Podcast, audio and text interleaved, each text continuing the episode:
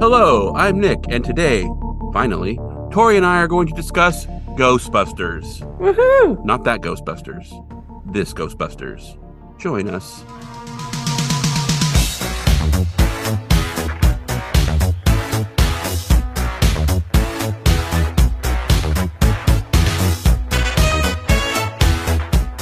Ghostbusters was released on July 15th, 2016 in the United States, although it had been previously shown on July 9th, 2016 at TCL Chinese Theater, formerly Grauman's Chinese Theater, which was formerly Mann's Chinese Theater, which was formerly Grauman's Chinese Theater. It's complicated.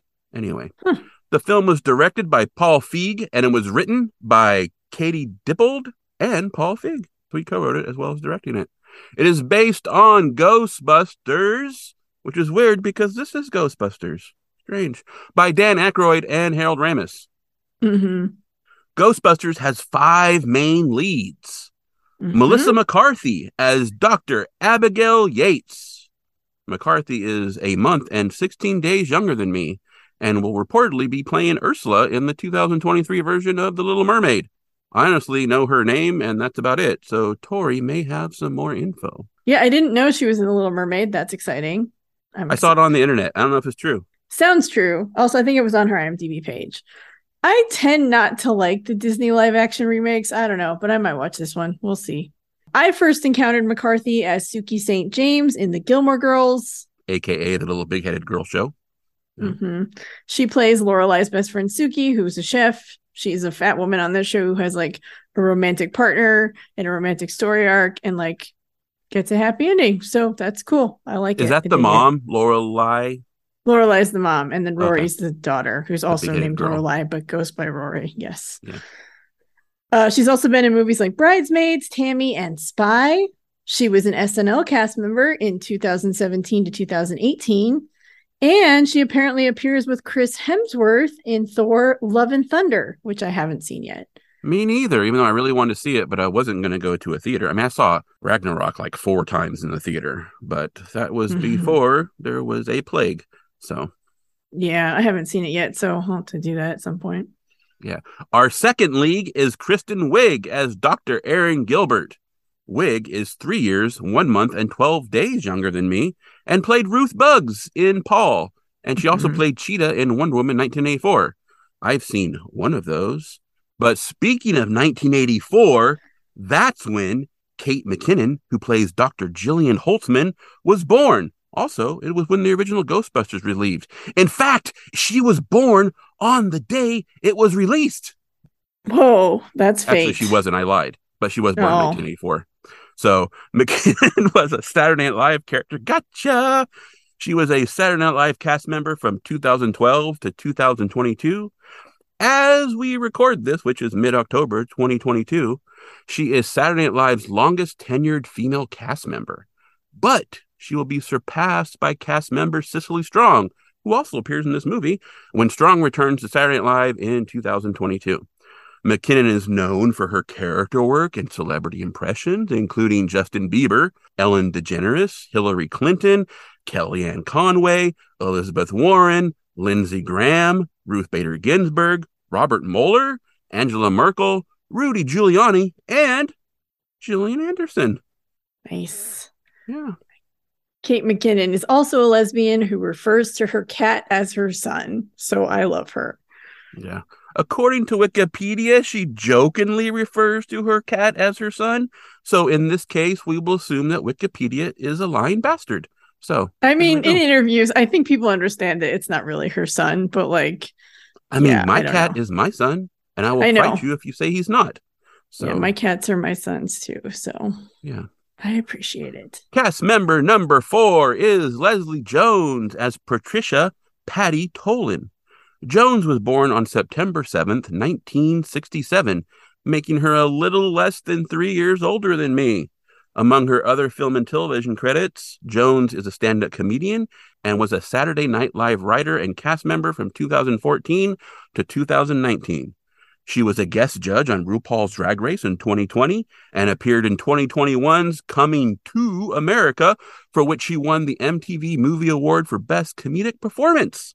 She also hosted the 2020 version of Supermarket Sweep. And I intentionally left that out because really? Yeah, no, I love that show. I love Supermarket Sweep. Okay, we're we're talking about this. We're taking we're taking a break and we're talking about this. So, okay, I have never seen Supermarket Sweep. However, here is this is what I'm thinking Supermarket Sweep is. Is it basically a new version of the show where people go into the store, have like 60 or 30 minutes to buy a bunch of shit, and then they get like awarded by like how much they bought and they win a prize or something? Is that what the show is? So the show is based on the original, which was not, it's not exactly that. There is a bunch of trivia questions about how stuff, like much stuff costs, about like products and stuff. So, yes, it's very capitalism product placement heavy um, and then in the last like five minutes, they do like a sweep run where you have to run through the store. You have like a minute because you earn time throughout the show as you answer questions. Oh, so you okay, can okay. extend your sweep time. So I was thinking the end of the show is the whole show. Okay. Yeah. all So right. you so like most people, I think you start with like one minute and you can earn. So like if you end up with like four minutes, you have a lot of time to throw stuff in your carts. uh-huh. And basically, the person with the highest total at the end wins. So you go for the expensive stuff. There's some bonuses around. It's not a great show conceptually. No, it sounds like putting homeless people in like an air bubble full of money is what it sounds like. But I guess not. But I was a sick kid a lot, and I watched Supermarket Sweep when I was homesick from school. So I think it just has a special place in my heart. And Okay. Leslie Jones is so funny and personable. I would watch anything she hosted just because she's just so great to watch and she's so hilarious. And she genuinely likes the people and just seems like I don't know. She's one of those game show hosts that like seems to care and wants people to win. And so I just I don't know. I really love that energy. I think it's good. Okay. All right. Well, we know how I feel about reality TV, and I guess Yeah. this is slightly different because it's game show. Although game shows It's a and reality game TV are kind of eh, the line Mm, I think it's a different thing. It's a yeah, different thing. But yeah, Yeah. So okay, I just like I said, I intentionally left that out for a reason. But then no, but I watched the in, whole thing. I watched and your so whole I was I, was like, enjoyed okay, it. we it need to Netflix. we need to talk about this. So Mhm, okay, I'm yeah. glad we I'm glad we worked this out. All right, and then our fifth lead, because remember we had one, two, three, four. Our fifth is Chris Hemsworth as Kevin Beckman. If you don't know who Chris Hemsworth is, he's fucking Thor, and he's about nine months younger than Tori, which she yeah, I can't believe I'm older than Thor. existential Jesus. issue about when I told her that. So I'm just in that age now where I'm like, oh my god, I'm older than that person. You've got to be kidding. so then I reminded her to make her feel better that Hugh Jackman is two years older than me, which makes me feel like shit because he's older than me and looks like Hugh Jackman. So yeah, Mm, okay. Yeah, So fair, fair. I think I would rather be older than someone who looks really good than younger than someone who looks really good, personally. So Totally. fair enough. Fair enough. yeah. We will discuss anyone else we think merits it as they come up in the movie. So we will be discussing some other people, but you know, this can get tedious. We want to get to the movie. So Yes. the running times of Ghostbusters in the theater, it ran for one hour and 56 minutes, which is 116 minutes. The extended DVD cut was two hours and 14 minutes. So they added 18 minutes to it. And that is 134 minutes if you're doing that kind of math. This is the version that our summary is based on, the extended DVD cut. Although I did watch both, and Tori has seen both. And so we do have some notes on the comparisons between the two. So I think this is the first time we've ever done that. So Yeah. Well, I saw this movie in theaters and then I bought the digital movie when it came out, which was the extended version. But I have also then again seen the theatrical version on TV and stuff. So I've seen both a couple times. Yeah. I stole the extended version from BitTorrent, and then I paid two ninety nine to watch the theatrical version on Amazon. So All right. Well, I own it, so we're good. Yes. we're good. Also, I have Okay. I have the Holtzman action figure. I have the Lego Ecto One set from this movie. And even though it's not official merchandise, I have Holtzman's necklace with the U and the screw in it. Whoa. I mm, I've been looking for one of those necklaces because I want one. Um, after seeing this movie, I has I saw some different versions of it, and some I were very unimpressed with. uh, no judgment. Is yours because I've seen some where they're kind of using like a key ring as the circle?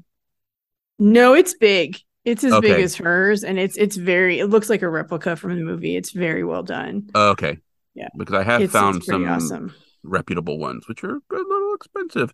But I've also seen some that are, you know, reasonably priced, but you can tell that just from the picture what they did was they took they took like a key ring, right? Like, you know, the kind that you Uh huh. you know, you slide the key in. And I mean it's the right size because you those come in different Right. sizes. But they basically put like the screw through the key ring thing so they didn't have to like, you know, it's not like a like a solid ring where the screw is drilled through it and then have the U on it. And so like No. it's similar, but it's not exact. So No, mine's pretty pretty solid. I'll put a picture of it. I love it. It's one of my favorite things. okay. Wow. Yeah. Hmm. I might be a bit of a Holtzman fangirl. I'm sorry, just a little. Just like I love Egon, I also love Holtzman. I was a gonna lot. say, yeah, I think we'll talk about that a little bit at the end.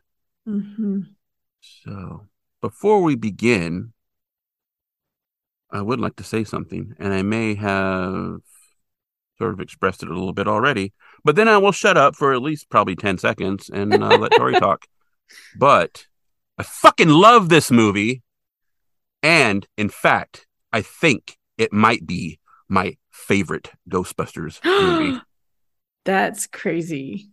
Yes. I think if I was made to choose only one, I might choose this Oh, one.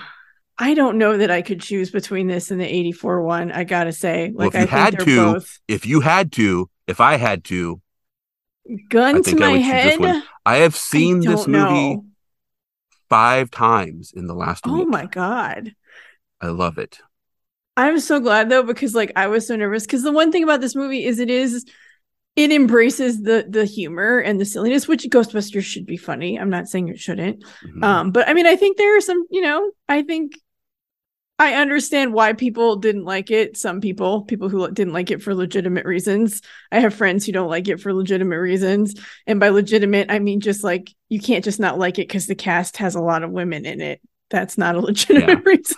there are there are things that I would Oh, change yeah. about this movie. Oh, and there are probably more things about this movie that I would change than the original Ghostbusters.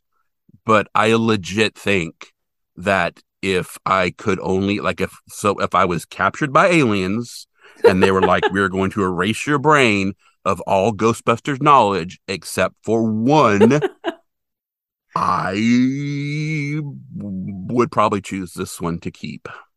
Wow, that's I'm amazed actually because I'm not even sure I could make that statement right now. I would be very torn.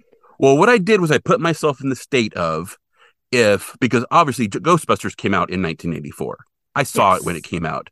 I've lived with it for almost 40 years. Okay. hmm This one I experienced a week ago.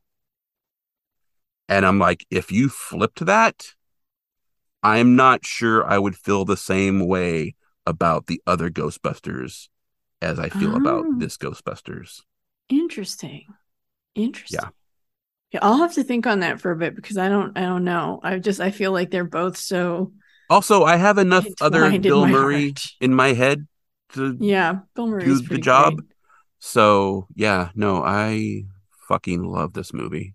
I do too. And like unironically, and people are always like, Oh, I wish that one would have been better. I'm like, fuck you, it's amazing. So- It is so amazing. I mean, people like I realize it has problems and it's not perfect, but uh, the only reason it didn't get a sequel is because of assholes who like downvoted it and rated it badly and was you know put up a whole abu- and they abused Leslie Jones on it Twitter. is a they abused the whole completely cast. different type but- of movie. Yes, it is. It's not. It's not following the beats of the other one. I mean, they're No. they're And The it's heart I and don't soul is and there, I also but- don't think we talked about in Ghostbusters how I think Ghostbusters is just it's just a really well made movie. Just yes, so good. this one I don't I don't think this one is as well made, honestly. But I Mhm. fucking love this movie. Oh my god, I love this movie.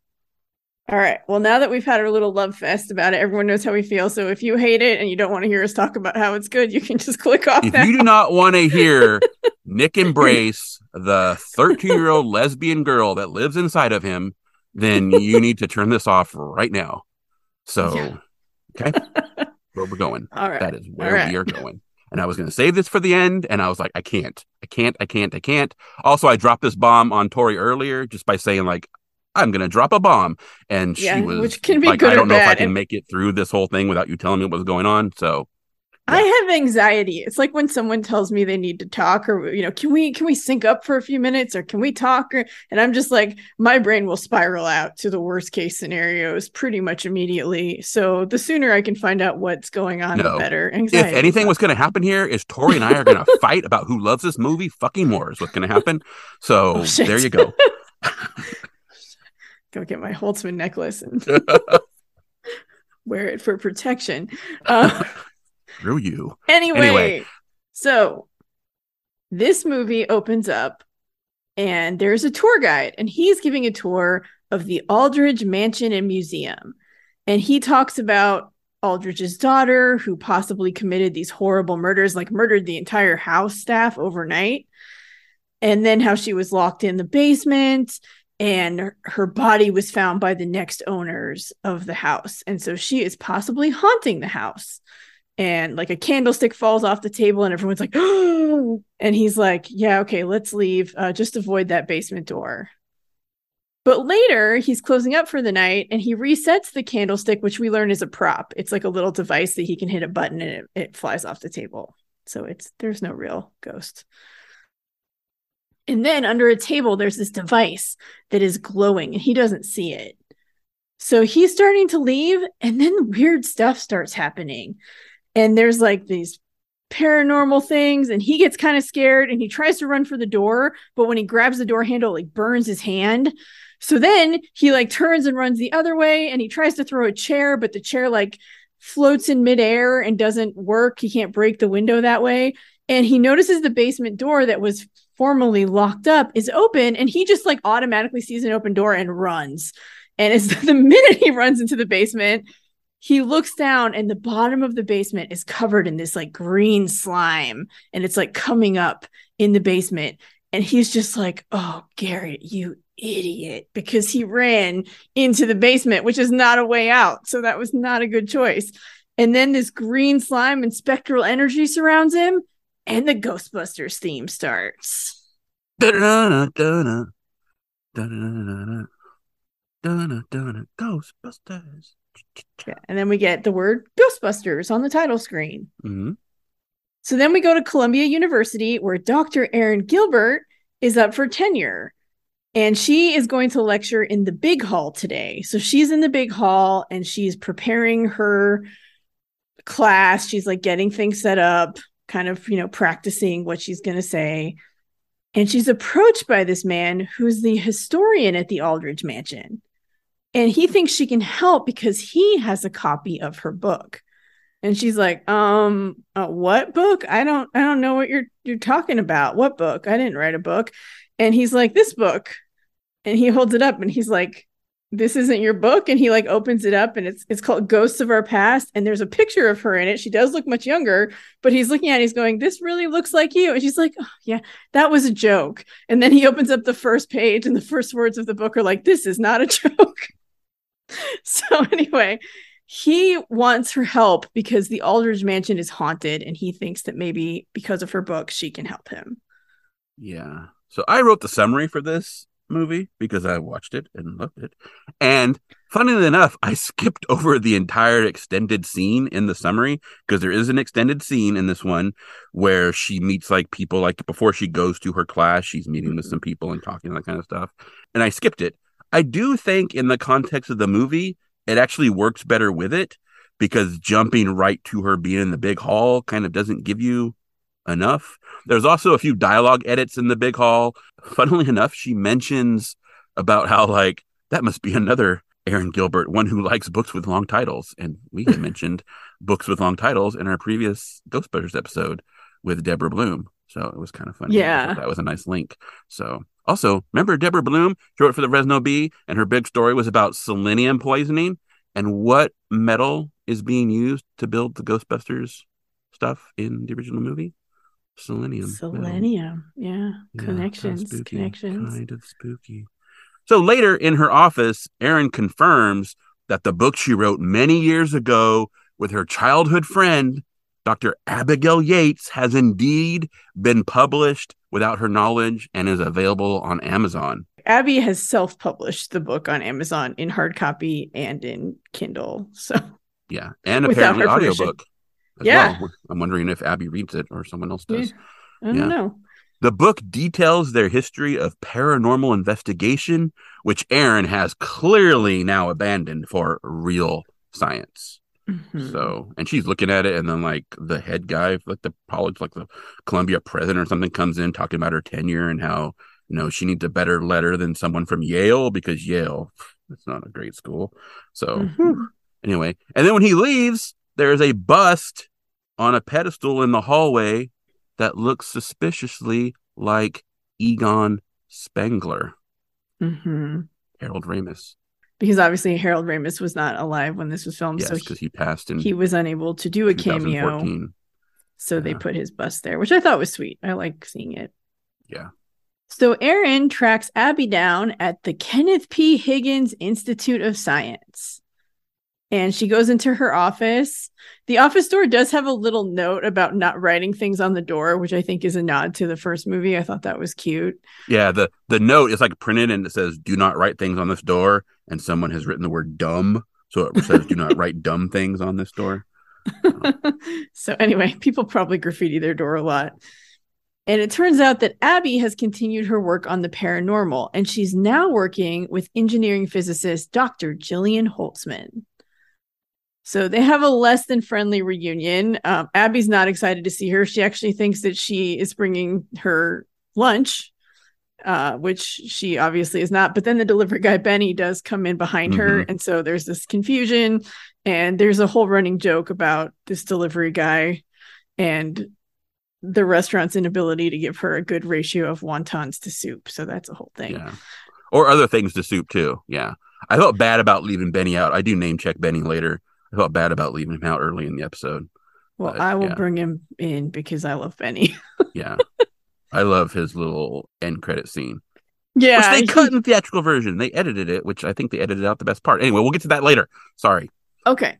Yeah, I I haven't like I've seen the extended version more because that's the version that I own. So obviously I've watched that one a lot more. So I don't really I remember a couple of the differences, but not a ton of them. Yeah, there are some.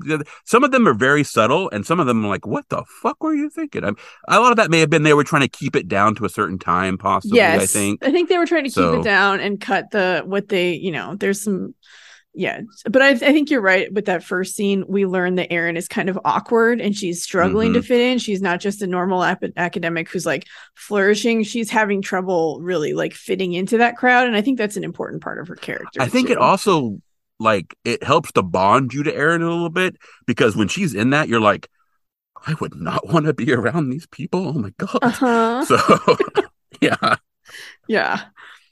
So anyway, after a less than friendly reunion, Erin finally like is trying to talk Abby into, you know, taking the book down and Abby's like, "But it's a whole stream of revenue for me." And then Abby's like, "Well, how did you even know about the book? Are you like searching yourself online or whatever?" And she's like, "No, this guy came to me about this potential haunting at the Aldridge Mansion and he had a copy." So Abby and Holtzman are like haunting, and so they decide to head out and investigate this haunting and they leave and they have to get Erin out of the office. They're like, come on. And she's like, I'm not going with you. And they're like, no, no, we, we need to lock the office. So we need you out of here. Um, yeah. So they end up heading to the Aldridge mansion. They convince Erin to go with them because they want her to introduce them to the man who came to see her. And then Abby agrees that if she does that, she'll take down the book. Yeah. Or she'll consider taking down the book at least. So at the Aldridge Mansion and Museum, they encounter both the tour guide and the historian who are standing across the street, not willing to go over into the mansion anymore. They have a little discussion about his paranormal experience. And then they go into the mansion. And inside, they encounter some weird stuff like that basement door is locked super tight. But then after they walk past it, it opens. And Erin steps in some ectoplasm and she thinks this whole thing is like a prank because Abby and Holtzman have been pranking her the whole time. So she thinks that they're just kind of messing with her. But then Abby and Holtzman see the door open and there's this blue glow and this gorgeous ghost in this Victorian style dress like flies up in front of them. And so they see the ghost, and Erin goes up to like say something to her, and she's just like, oh my God. Like Abby's just freaking out about how beautiful the ghost is. And Erin gets really close and starts talking, and the ghost and they're filming spews. the whole thing. So. They are. They're filming it. They have a little camcorder, and the ghost spews ectoplasm all over Erin and then disappears. Yep. But obviously, you know, as they, they run outside and they have this on video, and Erin is just freaking out. She's like, Ghosts are real. Ghosts are real. I believe in ghosts. And she's covered in ectoplasm and uh, is is still on film. Yeah. The big change here, which I guess isn't necessarily a big change, is there's a slight dialogue change because when Holtzman is eating the Pringles, I don't think they're technically Pringles, but in the extended version, Erin is like, "You're eating chips right now," and she's like, "Once you pop, you know, because the the Pringles logo, once you pop, you can't stop." In the theatrical version, she says, which is clunky, and I'm glad they changed it. She's like, "I can't resist these salty parabolas." so it's like, okay, that's sciency, but it's not as once you pop, that's better. Yeah. So yeah, yeah. So anyway, a video of the slimed Erin proclaiming that ghosts are real result in her being fired from Columbia University, thus not getting tenure. And then she shows up at the lab, at first angry, but then they talk and they're like, Well, you can join me and Holtzman working at this. You know, Abby talks to her. So they go to meet the dean to introduce Erin and to request more funding because now they've got like some stuff, right? They can definitely get some more money. And that actually results in them being fired because no one even knew their department was still active and mm-hmm. they don't mm-hmm. want ghosts besmirching the fine credentials of the Kenneth P. Higgins Institute of Science, which is not a fine institute, but yes. When Erin is fired, there's an extended hallway scene in the extended version of her leaving. I think somewhere in between, the one in the theatrical version is super short. The one uh-huh. in the extended version is super long. And I think right. somewhere in between it would have been better. Also, sure. in the theatrical version, they cut out when she comes into the lab, she's really angry because she got fired. And then like they talk and she settles down and they decide for a join. They cut the whole angry part and she's just talking to Abby and they're deciding that she's going to work with them. So, uh-huh. yeah. Interesting. Because she almost throws something that we will talk about later. That oh, would yeah. be bad if she did. So, yes. yeah. So they leave the Kenneth P. Higgins Institute of Science with their equipment, which actually, as they're leaving, Erin realizes was not actually theirs and they're stealing it. And they decide to set up their own research facility. Mm-hmm. So they need to find a place to work. Meanwhile, we see outgoing Metropolitan Transportation Authority employee Patricia Tolan, and she's in a booth and she's happily greeting patrons who are there to ride the subway. And they pretty much ignore her you know, she's like, Hey, how's it going? Love your jacket. And people just like walk by, they just completely don't pay attention, except one creepy guy who like walks up to her booth and he's like, They aren't worth your attention. And she's like, Oh, well, you know, thanks. He's like, When the fourth cataclysm comes, service workers like yourself will be the last led to the slaughter. So make the most of your extra time. and she's just like, Okay, thanks a lot. You're you enjoy creepy. your crazy self. Have a good day. yeah, basically. She's like, all right, then. Thanks for that, I guess. So then she's like watching on the camera to kind of see which train he's taking, like where he's going. And so she sees the guy who will learn is Rowan North. And instead of getting on a train, he actually slips onto the tracks and into the tunnel. So she goes into the subway to locate him. She's like, oh man, you know, apparently this probably happens frequently. And so in the subway tunnel, she doesn't find him, but she does find this glowing device that is similar to the one we saw under the table at the Aldridge Mansion. Mm. And the device explodes with this strange electric energy. And then Patty encounters the floating full body apparition of a convict who's like strapped into an electric chair. And he comes toward her and we see that Rowan is secretly watching in the tunnel and she drops her flashlight and she flees from the ghost which is a fair reaction yeah i don't think he's act- he's not actually in a chair he's standing but he he's was. well he's like in the straps yeah. like he's got the thing yeah. on his head and he's got like yeah, the straps not, around him kind of in the chair whereas in ghostbusters 2 Yes. We also get some ghosts who were fried in electric chair, but they're actually in their electric chairs when they first appear. Yes. So, yeah. Yeah, this guy just looks like he's been strapped in. Yeah, he's in the the little stripy prisoner uniform. It's a really good effect because like he's translucent, so like you, you can kind of see through his uniform, and you can like see skeleton under there, and it's it's really they did a good job. Yeah. Yeah, I- think the ghost effects in this are very good. And I mean, I like the ones in the original movies too. It's just that obviously the technology has come a longer way. So yeah, that's not their 32 years later. Yeah, you know, Yeah. yeah, you would hope. So, yeah. Yeah, you would. So later we see Rowan at work, and it turns out he's the maintenance guy slash porter at the Mercado Hotel. And he has a work area in the basement where he speaks to these spirits that are writhing in the mirrors. And he's Mhm. talking to them about how he's not a fan of humanity and the spirits will soon be free. We also see he has a lot of physics degrees and awards on the wall, very Mhm. similar to the ones Erin had in her office. Yeah, which you're wondering, like, Hmm. why is he working like at a hotel if he's got all these degrees? But yeah, because he wants the workspace in the basement. Mm. Or maybe okay. there's another reason related to the location of the hotel that we'll find out later. or just because he mm, has issues with people. So That that too. That's also possible.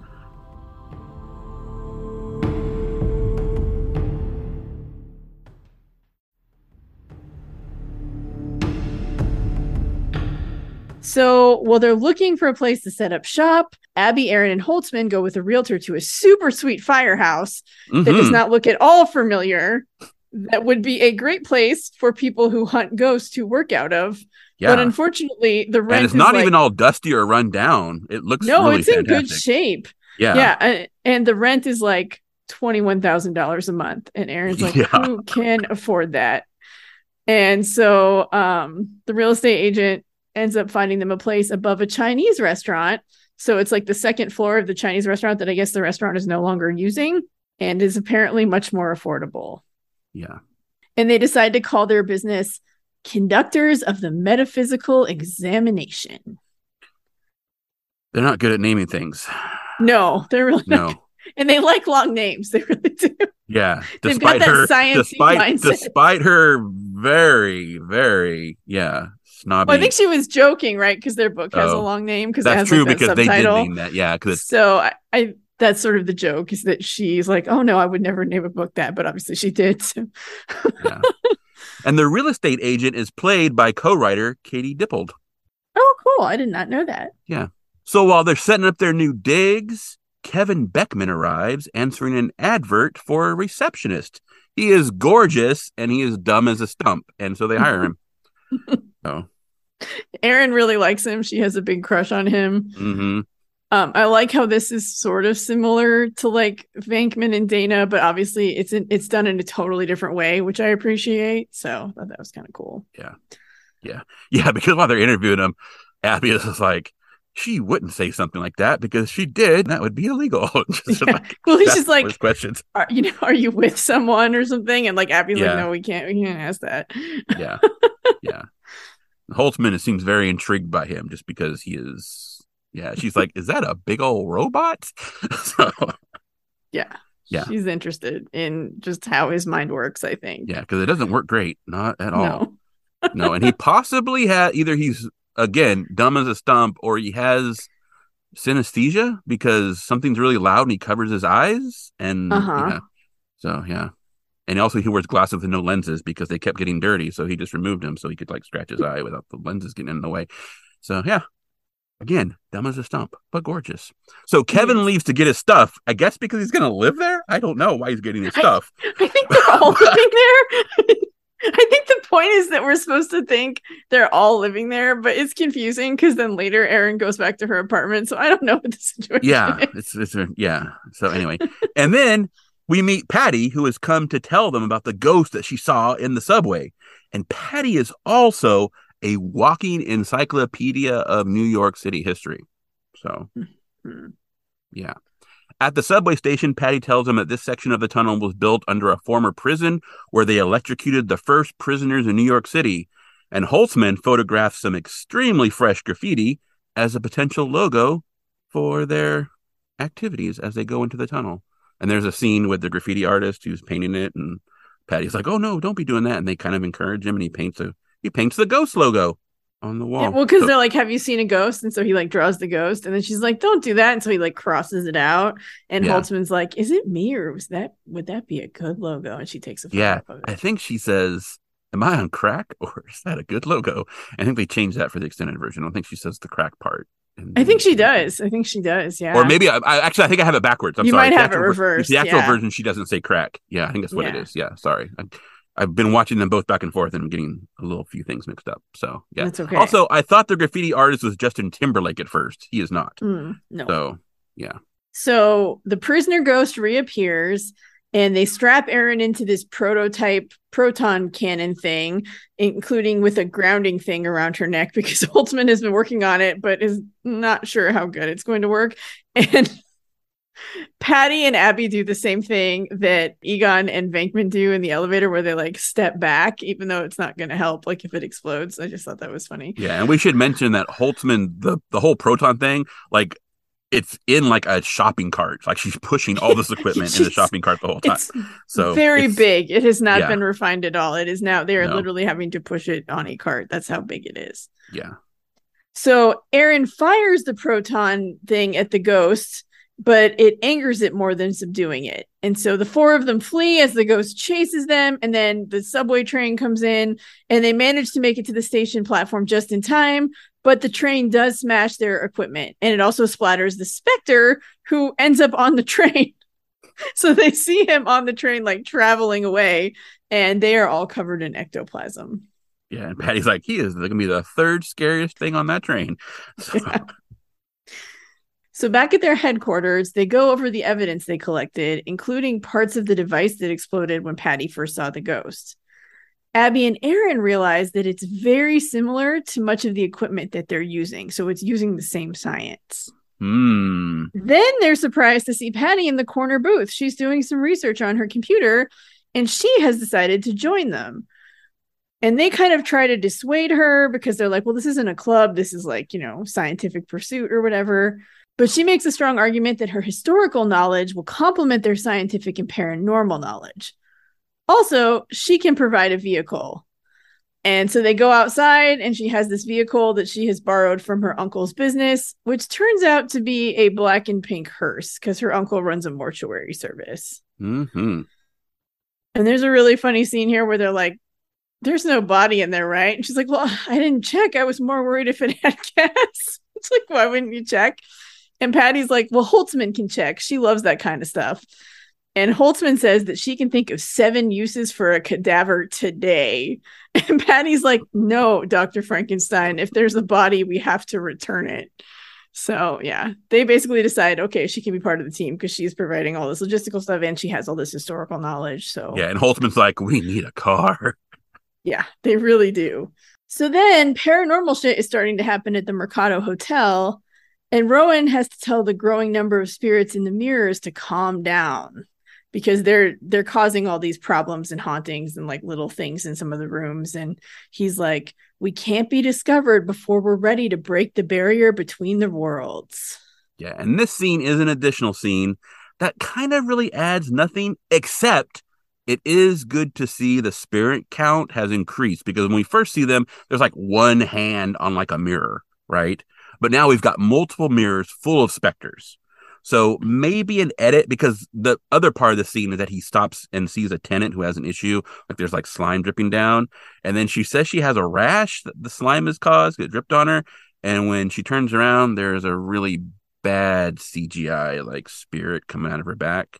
Mm-hmm. And so, like, maybe if they cut that part out and just had him in the basement, that would work because it is nice to see that, or maybe use that scene a little, maybe have some more ghosts in the first part. I don't know, but yeah, it is an additional scene. And uh, again, this one I think they it it probably was maybe best not to have it. But like I said, it is nice to see the extra spirits because it's a really good Uh-huh. effect with all the spirits like behind the mirrors and they're scary as shit. So yeah, Yeah. So in an alley behind their headquarters, Holtzman has decided that they should conduct some tests on the latest version of the proton pack that she's been working on. So Abby is going to test this one. Uh, it still needs a little work because basically you've seen cartoons where like people are holding like fire hoses and they get woo all over the place. It's this, but with proton energy. So yeah, she's kind of thrown around the alley a little bit. Yeah, still needs a little work. And then we see Rowan, and apparently he has decided to attend a heavy metal concert despite his contempt for humanity as a whole. And this scene and the next scene are actually flipped in the theatrical version. Oh, interesting. There's another Okay. additional scene, and I think it's because we didn't get the scene with Rowan before, and so they what they do is they do they do the proton check, and then we get the scene right after this one when they're back at the headquarters having some dinner. So Okay. and then Rowan is after that.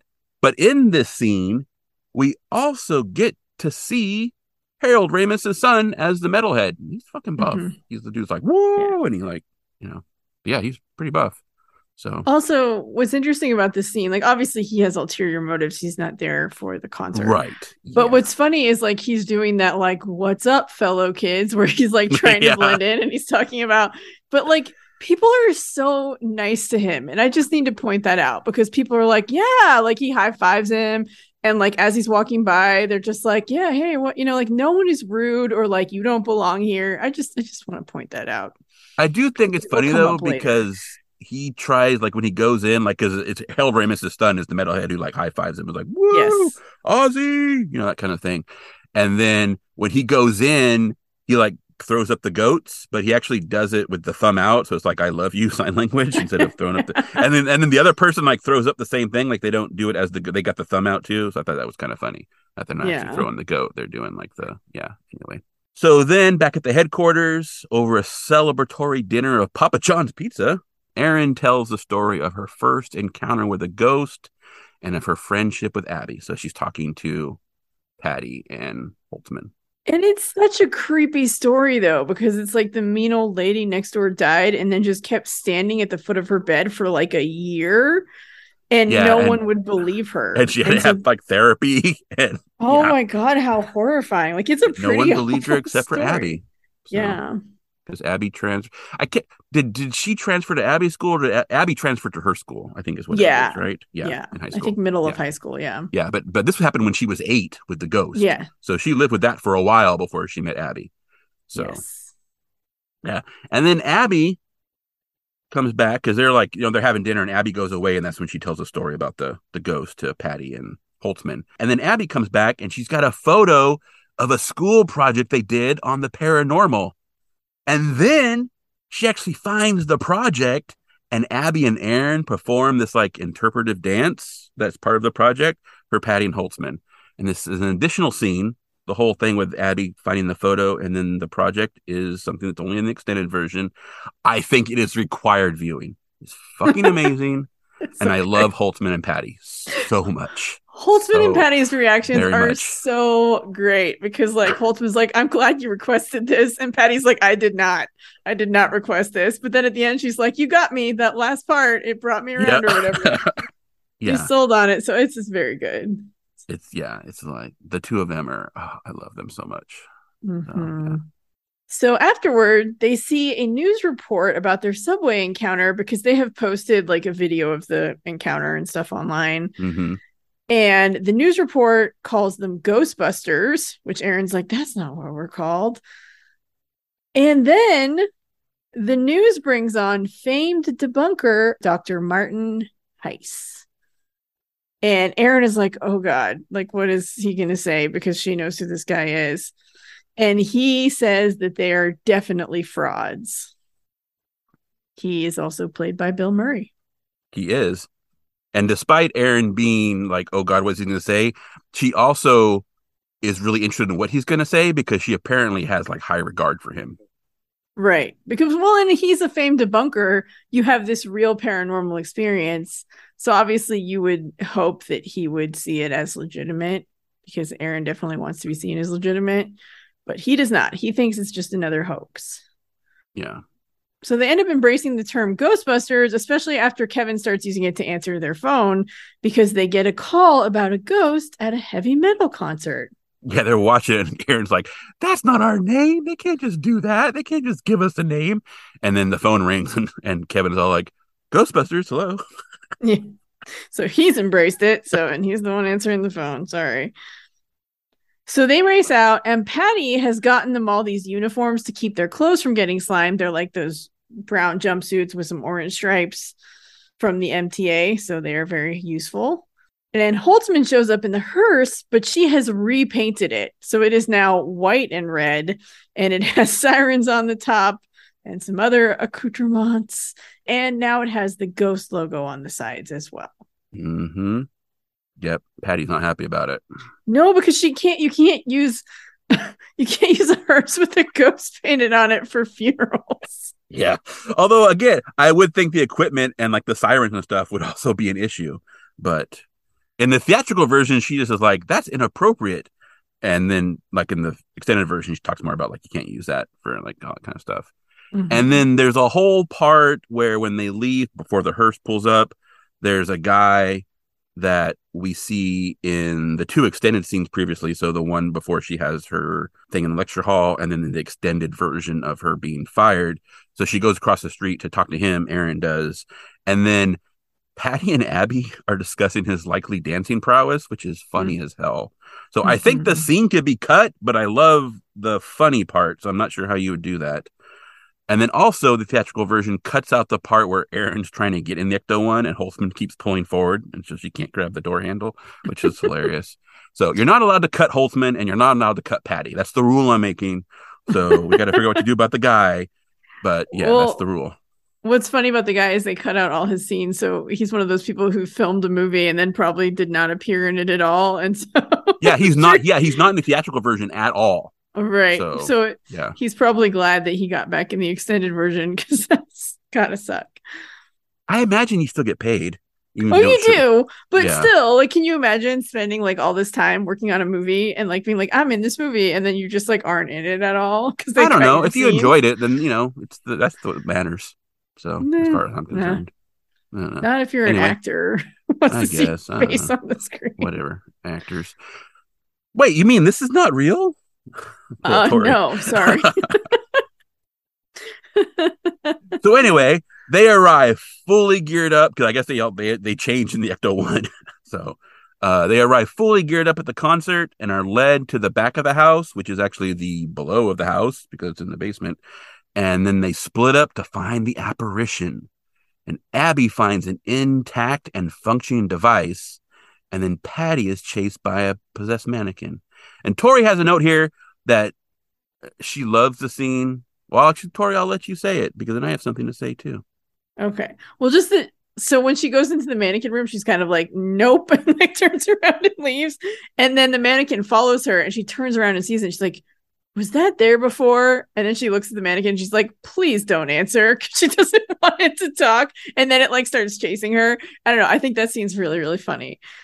So they split up and she is walking down the hall and she's like, Man, I don't know what kind of club this is. I thought we'd just be hanging out listening to Stevie Nicks albums. Talking about if I see the if I see those twins from the Shining, I'm gonna pass out. And then she walks in, she walks to that door, she looks in and it's dark and there's all the mannequins, and she's like, Nope, that's a room full of nightmare, and just turns around and leaves. I was fucking dying. My wife was like, "What?" I, I was laying on the. I laughed for easily like 90 seconds. I could not stop fucking laughing. That was just, it was just, just that like, that's a room full of nightmare. Nope. Just turn around. that was, oh, it was amazing. Also, Kolchak reference because we get the mannequins that come to life, right? Like in the mm-hmm. Kolchak episode. So yeah. But no, yeah, that was, it was amazing. And then the mannequin starts chasing her, obviously. And so she runs into the room and mannequin kicks in the door and all kinds of stuff happens. But yeah, so no, that scene was amazing. There's also in the trailer, there's a version of them with the theater manager in the basement talking about the ghost that I think they really should have kept in. I kind of like okay. it. And then the theatrical version has Holtzman in a wig and a hat instead of just a yeah. wig. Because at one point Erin's walking, and then there's like a row of like mannequin heads with like wigs, and then Holtzman. And oh, it's very Young Frankenstein. I don't know if you remember that scene from Young Frankenstein when there's like all the the decomposing heads, and then yeah, Igor yeah, his so it's kind of like that, except she's got like a big purple wig on in the extended version. But in the theatrical version, she's got the purple wig and a hat. And she's like, Is the hat too much? And apparently they decided the hat was too much because in the extended version, they just did the wig. So, yeah. that's one of the scenes I remembered from the theatrical version when I first watched the extended version, and I was like, "Wait, where's that scene where Holtzman like the wig or the hat?" And I realized that that was. I actually think that version is better than. I think so too. Yeah. Yeah. I think so too. Because the extended version, she makes a joke about like mean girl mannequins or something, and I think the wig or the hat is funnier. Yeah. but- So they open fire on the mannequin, and it like blasts the mannequin apart, and a horned winged demon like flies out, and it's kind of perfect for a heavy metal concert. So I guess that Mhm. works. Yeah. Um, and it flies through the ceiling into the venue where everyone, including the band and the audience, thinks that it's part of the show. And the poor lighting effects guy in the lighting booth at the back is like, that's not That's not me. So after some requisite deconstruction and a warning from Holtzman not to cross the streams, which apparently is not in the theatrical version, Mhm. the four of them manage to restrain the entity with their proton streams, and Holtzman opens a ghost trap, and it works, and it sucks the ghost in, and they have successfully captured their first ghost. boom shakalaka, or as Toria would say, boom boom shake the room. Is that what you say? Yeah, boom, boom, shake the room. Yeah. MasterChef Australia, one of the best shows ever made. Someone needs to get me like a MasterChef Australia TV license or something so I can watch it. Anyway, the crowd goes wild and they go up on stage and people are just like excited. The Holtzman breaks a guitar, which I'm sure the guitarist was not happy about. She And then- apparently improved that scene, but they managed to stop her before she did it because she grabbed a real guitar. Oh, But then they went ahead and had it refilmed with the fake guitar. So she, Oh, one she's breaking on scene is actually a prop.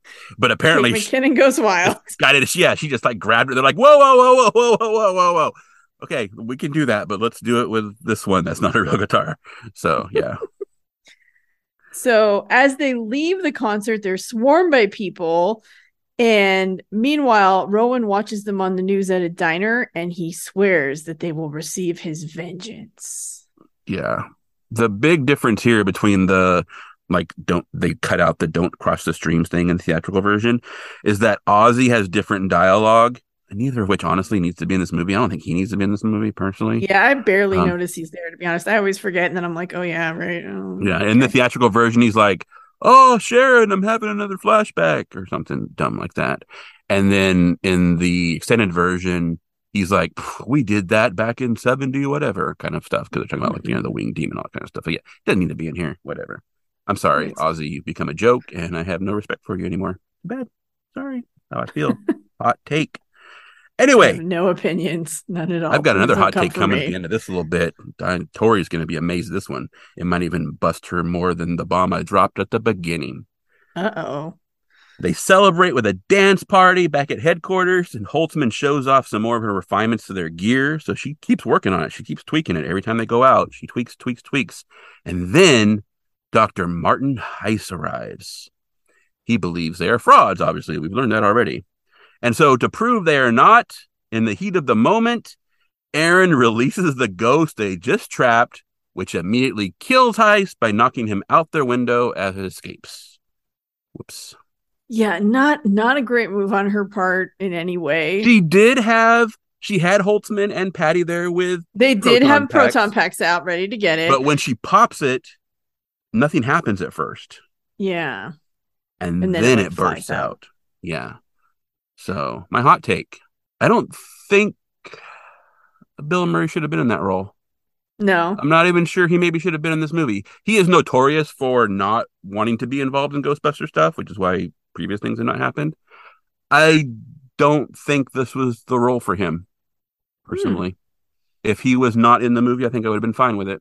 Yeah, I like that he was just because it felt because of all if he had just been in that TV segment, that was that would have been fine. I think so too.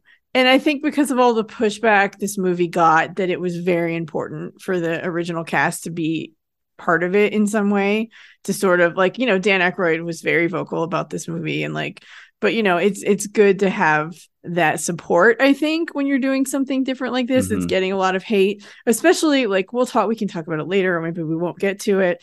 But like a lot of the hate was directed towards Leslie Jones because she is the woman of color. So of course, Mhm. like all, everyone in the cast got hate. She got just pummeled with it. in like such a gross. yeah, she actually took down on her social media or something, didn't she? for a while. Yeah, I think she was off Yeah. Twitter for a while. She's back, but um, it was just it's so awful, and so I think just having that support behind it a little bit might help although obviously it did not help in this way but i think they were probably thinking like one it's a new ghostbusters thing let's bring everyone back for cameos and two like it doesn't hurt to have that kind of ingrained support of the original cast by having them participate unfortunately if- it didn't help but no, like I said, if he had only had that TV segment, I think it would have been fine. yeah i but then the fact that they bring him to have the in-person stuff, it should have been a different. I don't think it should have been Bill Murray.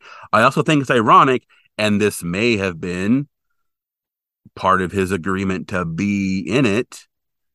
He has the largest cameo of he does one. Yeah. despite the fact that he's usually the one who doesn't want to be involved, which again may have been part of may have been a agreement for him to be contractual thing, right? Like he needs Yeah, X number he of wanted the biggest part, kind of thing. yeah. yeah. but I don't think he. Sh- I don't think he should have been in this role the way this role is in the movie.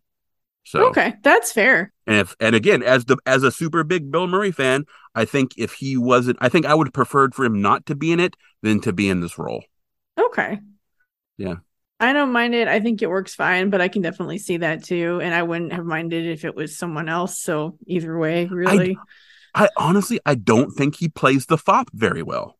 The character is supposed to be a fop, and I don't think he does a great job of it. I almost think he overplays it a little bit. Honestly, I will say, I think maybe this is why Holzer gave me Venkman energy because even though he's not Venkman in this, I think maybe I was kind of conflating that.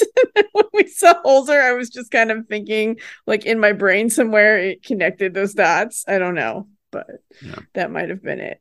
that'd be Hans Holzer. In case you have not listened to our In Search of episodes, Which, by the way, our in search of episode on ghosts is one of our best. You should definitely listen to it. It's very good. It's it's wild, but it's it's a good ride. Tori almost dies. I do. I laugh so hard I almost die. It's pretty great. So anyway, we see that the area in front of the restaurant has been taped off and police are questioning them. And then this black SUV pulls up. And these agents, who we will later learn are agents Hawkins and Rourke, bring the group before the mayor. They basically take them away and take them to the mayor because the mayor wants to see them. hmm And Mayor Bradley, who is played by Andy Garcia, and his aide, Jennifer Lynch, who is played by Cecily Strong, tell them that they and the Department of Homeland Security are aware of the paranormal activity in the city and that their rogue activities are bringing undue attention to it. So basically, it's the opposite of what you would expect the mayor to say. Like, I don't believe this is happening. Instead, it's very much, we know this is happening but you guys are shining a light on it. So we're going to acknowledge the work you've done in helping curtail that a little bit, but we're going to need you to stop. hmm And also to avoid panic, publicly, they are going to claim that the Ghostbusters are frauds, Yep. which obviously makes them all unhappy, but Erin in particular is extremely unhappy about that. And Agent Hawkins is played by Michael Kenneth Williams. He was best known for playing Omar Little on The Wire, and among his many celebrated roles, he was also Professor Marshall Kane in three episodes of Community, including their Law and Order episode. And he sadly passed away in 2021. And for balance, Agent Rourke is played by Matt Walsh, who is probably best known for playing Mike McClintock on 65 episodes of Veep, though he has also been in a ton of stuff, including Community, Parks and Mhm. Rec, Reno 911, Dog Bites Man, and he was a founding member of the Upright Citizens Brigade and was in the TV series. Unfortunately, he shares a name with a right wing transphobic fascist dick who is Mhm. the person that comes up if you Google the name Matt Walsh. I had to go to page three to get a single listing for this Matt Walsh. So that's yeah, I was going to say he has a very unfortunate name, and that's not his fault at all. It's just because there happens to be a really terrible Matt Walsh who is getting a lot of publicity right now for being absolutely fucking horrible. Yeah. By the way, this podcast supports trans people. Trans women are women, trans men are men, non binary people are valid. If you don't like that, you can fuck off. Yeah. So, undeterred, Holtzman has another round of equipment tests prepared in the alley. Erin reaches for a blaster, but Holtzman's like, no, not that one. That one still needs work. So she gives her a Swiss Army knife and says that no woman should be without one. She also lets her test a spectral grenade. which is what she almost threw to the ground in the Mhm. extended scene when she was angry and after she got fired. Patty tests a device that is part ghost vacuum, part ghost shredder. So it's kind of like a wood chipper for ghosts. Holtzman actually calls it a ghost chipper. Yeah, which seems kind of harsh, although the ghosts in this movie are definitely like all malevolent. So Yeah, I mean, I think we've talked about it in the other Ghostbusters movies. Like, there's a weird uh, place where you get into ghost ethics, which these movies don't really touch on. So, yeah, this movie they kill ghosts, which is an interesting thought when you think about it. yeah, I think they maybe send them back where they came, but yeah, they do. Like, I don't know. This thing, the when when later when this gets used in actual Yeah, in the field, Yeah. it just turns the ghost into slime, and it's just a puddle of goo. Yeah, but you don't think the spirit goes back into the spirit world? I mean, I don't know. Again, we don't ever get any of that stuff. In the cartoon, there was like a spirit world, so I assumed whenever the ghosts got, I mean, there obviously is here too, but I don't know that they go back. I think they might just stop existing. Eh, So- maybe, maybe. Abby tests a kind of ghost boxing glove that fires proton energy. Basically, it's motion based. And when she shoots it off, it kind of bounces around and then it like lands on Benny's scooter. And Benny is the restaurant delivery guy. He comes out and he's just like, It's like, oh. what? Come on. And he's Yeah, like, come on. Yeah, no, it's, uh, he makes a really sad Yeah. face. I love Benny. You know what? Benny is my favorite. I Yeah. heart him very much. and I have to say, props to Holtzman because among oth- like for uh, for many many things, props to Holtzman. But like she's actually doing equipment tests, which is something that Ray and Egon did not always do. So I mean, though in fairness, the subway did seem a little bit like a field test. So if nothing else, she's at least making changes as needed. So, Yes. Yeah. yeah. It felt like a lot of in the in the, in the original Ghostbusters. It felt like a lot of the stuff. The test was the first time they use it, whereas Mhm. Holtzman, at least moving forward, is like, let's test this stuff first. So Let's test it and then let's keep tweaking it after we're in the Yeah. field and we see what doesn't work. yeah, so back in their headquarters, they watch a press conference by Lynch that officially calls the Ghostbusters frauds. Abby gives a pep talk and they begin mapping ghost sightings in the city. And as they do, they discover that someone is charging the ancient ley lines to create a vortex that could break the barrier between the worlds. At the crossing of the lines is the Mercado Hotel.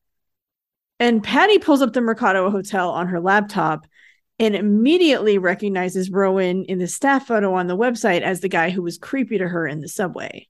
hmm She also has a really detailed knowledge of stuff that has happened not only in the hotel, but on the site where the hotel was built. So she wasn't kidding about being a local historian. She really does have some comprehensive knowledge of like yeah. She was like, which I read a lot good. of nonfiction. Yeah, and like I mean, she knows about like just like stuff that had happened there before the hotel was even built. So I thought that was Mhm. really cool, and it was a good way to establish her character as being like an expert. Back with colonizers. Yeah. So yeah. Yeah. So they gear up and they head to the Mercado. Yes. I'm going to put a music cue pin in this for later. Gotcha. So boom, pin. Anyway, so they show up at the Mercado and they walk in, and the person at the front desk is talking on the phone and turns around and asks them, What do they want? And the person at the desk is played by Annie Potts. So the person who played Janine in the movies. Other And of course, in the original Ghostbusters, at one point when she answered the phone, she's like, Ghostbusters, what do you want? So she's Yeah. kind of doing that It's a cute little there. cameo. Yeah. And then they go down to the basement and they find Rowan and he's about to activate his device. And so they try to talk him down. But rather than surrender, Rowan electrocutes himself on two Frankenstein style Tesla coils and he dies. Patty's like, that's a dead man. So, yep.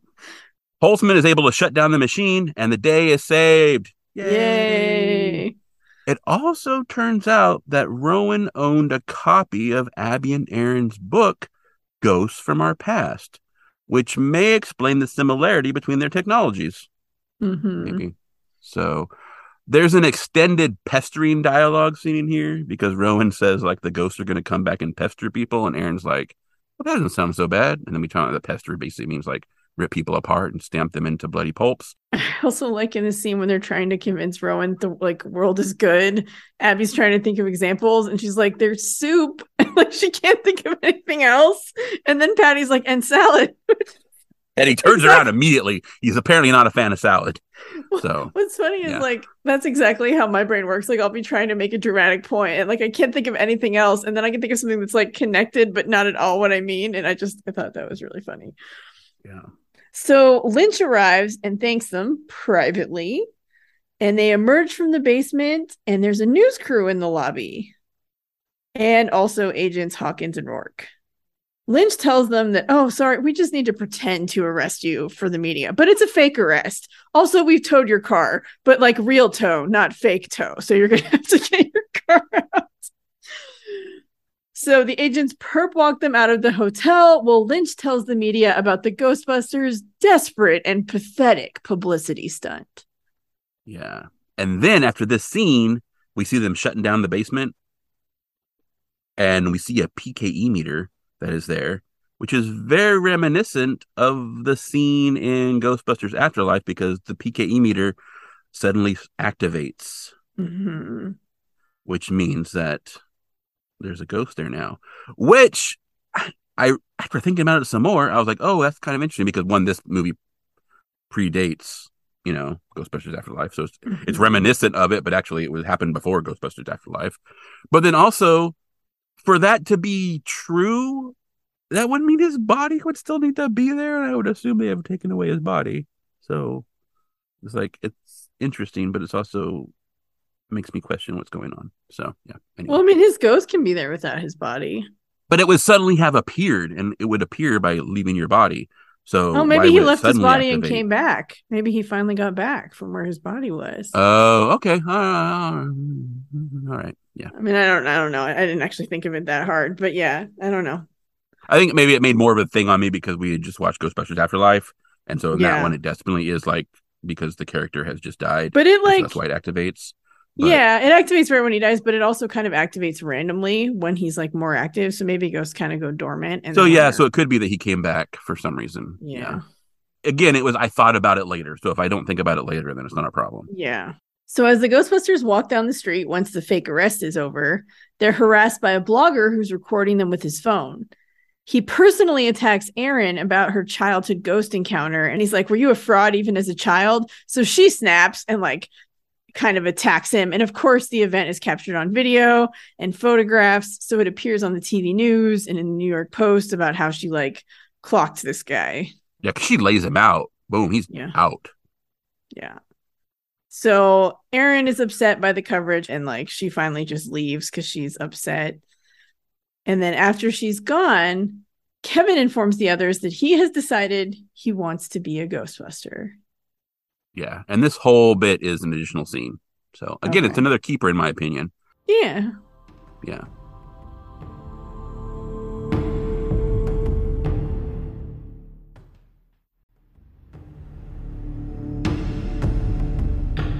So later, Erin is, I guess, at her apartment and she had taken the copy of Ghost from Our Past from the crime scene. So it's Rowan's copy. And as she's flipping through it, she finds that he has drawn all over it and annotated parts of it and he has illustrated himself grabbing those poles and like as part of his plan and he's also illustrated how like after that he's going to come back and so she realizes that his death was part of the plan not a deviation from it so that he can come back as a ghost to lead a spectral ghost army and bring about the fourth cataclysm yep which again, later I was thinking about it, and I'm wondering how long this book has been out. Yeah, well, I mean, Abby had, yeah, I don't know. We don't have a number, but clearly long enough. Yeah, because he's built all this stuff. Erin only just found out about it. Yeah, I just, but I mean, I it might have been out for a while before she found out, right? Like, could that's true. Been a while. Yeah. She just didn't know until someone brought it to her attention. Although it is the first thing that comes up when you Google her name now. Yes. Well, maybe so. she doesn't Google her name very often. I don't uh, Google uh, I my guess. name. I, I, have an should. alert set up, so. Oh, okay. See, I don't, so I wouldn't know if if my old friend published a book we wrote together, I would have no idea. It could be years before someone. I know a lot me. about this photographer in France, and there's a fireman in like New England, Uh-huh. and um, some other people. Yeah, they're never about me, which is fine. That's the whole point why I have it. So, because I don't want it to be about me. right. No, totally. I want to know if there is about me because I don't want anything on the internet about me. Anyway, so Abby is alone at the headquarters above the Chinese restaurant, and some weird stuff starts to happen. So, despite the fact that she has a room full of ghost hunting gear, she decides to lock herself in the bathroom instead. And something comes up through the sink. It's Rowan, and he possesses her. The theatrical cut is way better, in my opinion. The extended scene here is kind of weak, and I don't like it. I think they should have Yeah. stopped it where the ghost knocks her, she falls on the floor. Cut. So It's a little much. It goes on for a little while too. It doesn't really need to do that. no.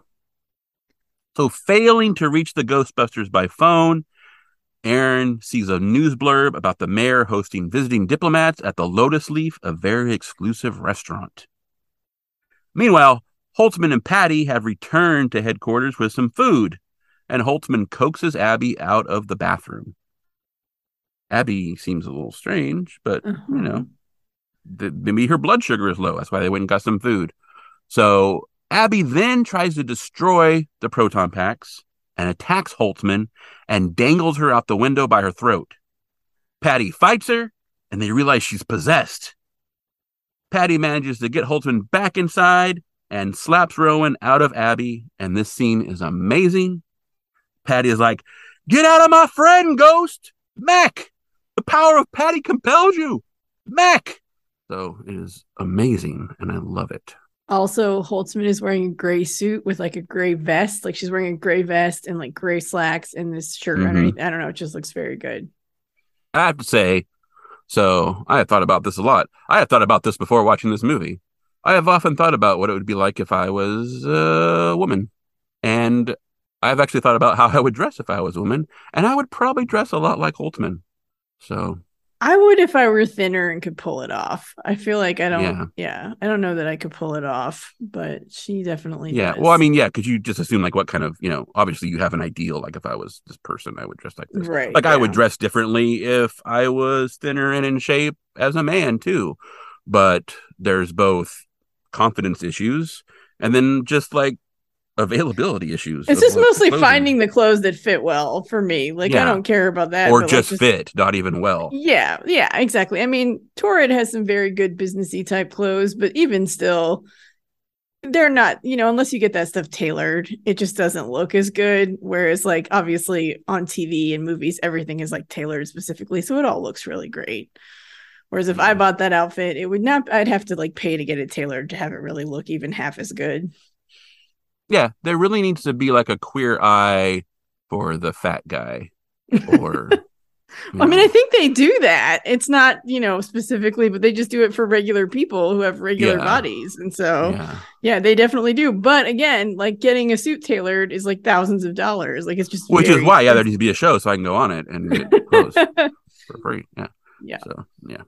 So outside, Kevin has arrived on a motorbike and he has like made his own Ghostbuster suit. So it looks similar to theirs, but like if you look closely, you can see that he's like put tape around the parts of it that have like the highlighted lines and stuff. Like it's it's a really subtle difference that I think is actually very genius. Like it's a very good costume. And he has also outfitted his motorbike with ghost hunting parts and painted it with the white Ghostbusters logo, and he's dubbed it the Ecto 2. Yep. So that was going to sell a lot of toys if they made a sequel. I bet they're pretty bummed about that. But Rowan, who has just been pushed out of Abby, possesses Kevin, by the power of Patty. slapped out, and uh, possesses Kevin and rides off. Yep. So Erin arrives at the Lotus Leaf restaurant, which has big windows, and they do kind of a similar thing to Louis banging on the windows in the original Ghostbusters, where she's like slapping on the window, but she also thinks the big windows might be sliding doors. so she's trying to open them and they don't open. So she finally comes around the front and she interrupts whatever meeting the mayor is having by telling the mayor he must evacuate the city because the apocalypse is coming. And she's like, "Don't be like the mayor from Jaws." And he gets really Yeah. mad. He snaps when she says, "He's like, I am not like the mayor from Jaws. How dare you? Yeah. And then like this dumpster rolls by and there's like this shaking and she's like, "Oh no, it's starting." And everyone's just looking at her like she's crazy because like the dumpster is making noise and she realizes it too and she's like, "Oh, okay." And then like the secret service guys or security guys like come and grab her and he's like, "That took way too long." And they drag her out of the restaurant. Yeah, and she drags the table with her. So she does. And it looks like it has some good sushi on it and I really want some sushi now. Yeah, Andy Garcia is really well cast in this. He does a really good job. He's got some comedic chops in here. I'm impressed. So Yeah. yeah. So as Kevin, Rowan arrives at the Mercado and immediately knocks out the two cops who are on guard duty in front of the basement. So, and he's like, man, I should have worked out more when I was alive because now he's very strong. So he activates his device and the portal opens and day immediately turns into night as the city is flooded with spooks and specters. And then we get our standard Ghostbuster montage of ghosts Mhm. wreaking havoc. Erin tries to get a cab and the cab pulls over, but he says that where she's going is one block further than he wants to go, which I thought was great because it's just such a Yeah, short he doesn't. He doesn't go to Chinatown. He doesn't He go to doesn't go to Chinatown. Chinatown. Um, the driver is also played by Dan Aykroyd. Hmm Um, and so she's like, Well, can't you see what's happening? Like everything's, you know, there are ghosts everywhere. And he's like, Yeah, well, I'm not afraid of no ghosts, and I'm not traveling to Chinatown. And he drives away. And he says, I ain't afraid of no ghosts. And as he drives away, she's like, That's a double negative. That means you are afraid of ghosts. So on the way to the Mercado, the Ecto One is hindered by a roadblock of food carts because people have like gotten out of their cars and are fleeing because there's this weird light in the sky and like this funnel and it's dark and there's ghosts flying around everywhere. So you know, mass hysteria, as you might say. So they stop to get out and move the carts out of the way and clear a path. But Slimer pops out of one of the hot dog carts and promptly steals the Ecto One because Holtzman left the keys in it. Because I guess, I mean, to be fair, like if you think no one is around and you're just trying to clear a space, like of course you would leave the car running. Like that makes sense to me, but it's not funny. So they're about to fire at it, but Holtzman tells them not to because the equipment on top of the Ecto One is essentially a nuclear reactor. So they probably don't want to shoot at that. So Slimer gets away with the car, but he does burst through the barricade in the process, so they continue on foot. Yeah, and Slimer is voiced by the lead singer of the metal band from the concert scene, which I'm only mentioning for the sake of acknowledging their mutual mediocrity because I don't Hmm. think they do a very good job on either part. Anyway, Agents Hawkins and Rourke arrive outside the Mercado with the police and the National Guard, and they surround the entrance. And then, because they're on foot now, Abby and Patty and Holtzman are attacked by giant parade balloons. Yeah, and they're very creepy, like old timey parade balloons. Yeah, a very old timey, a little like what's that? Five Nights at Freddy or something? Yeah, yeah, like the animatronics got from Five vibe. Nights at Freddy. Yeah, no, they really yeah. do. They kind of got that That's- vibe a little bit too. yeah. Yeah. Mhm. So they burst most of them with their proton pack, you know, shooting the beams at it. But there's a giant Stay Puft Marshmallow Man balloon, and it belly flops on them and smashes them to the ground. And they're unable to move. But then suddenly the balloon pops. Yay! Erin has arrived all geared up, including with her Swiss Army knife. Nice. Ding. So she used that to pop the balloon. Both versions need to cut the scene of her because we see them smashed, and then we see the balloon go, whoo, and then we see a scene of someone like jabbing like the balloon's butt, and then it Uh-huh. pops. Both versions need to cut that scene out because it sucks. They need to Ah. not show the part of it puncturing. I missed it on my first viewing of the extended cut, and then I saw the theatrical version. And I was like, oh no, why would you put that in? Well, at least they fixed it. And then when I watched the other one again, I was like, oh shit, I must have like blinked or been drinking or something because I missed it because it's actually in both versions and they need to cut that out. It doesn't work.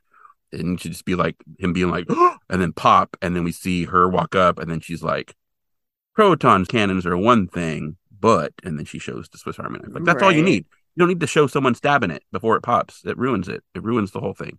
So Oh, okay. I didn't even notice. maybe you missed it like me. No, I just I don't was- think I noticed that it ruined it, but that's okay. Oh, I think it ruined it. I don't think it bothered but- me, but that's fair.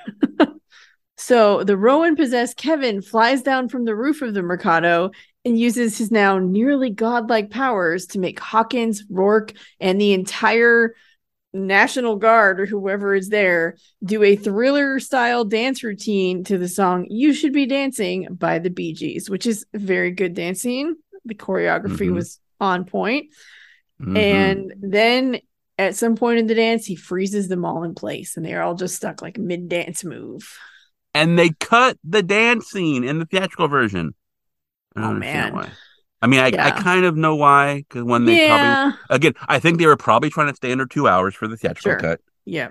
and then this scene will appear later. Mhm. But I can't believe they cut it. Anyway. It's very good. It's very good. I really like, and like, I don't know, Chris Hemsworth looks like he's having a really good time. It just looks it, fun. It's just fun. Yeah. So the Ghostbusters arrive on foot, obviously, and he sends a spectral army of New York City's past to battle them. There's like pilgrims and like old timey, just lots of people. And they use all of Holtzman's new gear the spectral grenades, the ghost chipper, the proton glove, the blaster that Erin wasn't allowed to use previously, and it's like a like a proton mortar cannon or something. And then this previously unseen set of twin proton pistols that Holtzman has and uses to take out all the remaining tackers single handedly. Yeah. I have to say, like, she pulls the guns. She's like, Oh, I forgot about my sidearms and pulls them out. And there's like, they're dual pistols. And she like licks licks one one. And then she just kicks ass. And it is the hottest thing on the planet. I think this scene made every woman gay. So now all women are gay. Sorry, just because of this scene. But like, it's so good. And not only is it just hot as hell, like, I think it's kind of amazing because you just, you don't see women like doing stuff like that in movies as much like the way that it's filmed like you could just i don't the way it's done is very like you would film a dude in an action movie so it's i don't know i just think it's really well done and also it's just very hot Yeah, it made me want to be a woman just so I could be gay. Hmm So- yeah no it's it's it's awesome. It's i've watched it a million times. I have stared at it. Uh, yeah it's just very good. It, it was just when i saw it in theaters i literally had my jaw on the floor and i was just like this is the best thing i've ever seen. And i'm not leaving this theater. You're going to play that again on repeat for like 20 minutes at least. No it's so good. I love it. Yeah. So, having defeated Rowan's frontline defense, they approach the hotel, stopping momentarily as the Ecto 1 speeds past with a gaggle of ghosts all like hanging out the windows, almost like you would see drunk people like in a limo or something like, woo, party, Mhm. party, party. They're hanging off the roof and out the windows and all kinds of stuff. So, Yeah, and there's Yeah. a lady slimer, which I hate. I have to say that's one of my least favorite things in this movie. I left it out on purpose. I know, but I just I, I want to mention because I'm gushing, and so I just want to point out that there are things in this movie where I'm like, okay, to, you're come trying to be fair and balanced. I get come Okay. on, right. that was stupid. Shouldn't have done it, but you know, hey, it's, I mean, I'll forgive it because I love the rest of it, but you know, nothing is perfect, unfortunately. So they enter the hotel and they talk a little with Rowan slash Kevin. And then Rowan leaves Kevin's body. And so they like drag Kevin off to the side and they're trying to capture his spirit and they're like shooting at him and he mocks their aim because they're not able to get him because he's like zooming around all over the place. And then he decides to take a form and he's like, What should I be? And like Patty says, something small and cute, small and cute. So he kind of turns into their ghost logo, which is a small, cute ghost.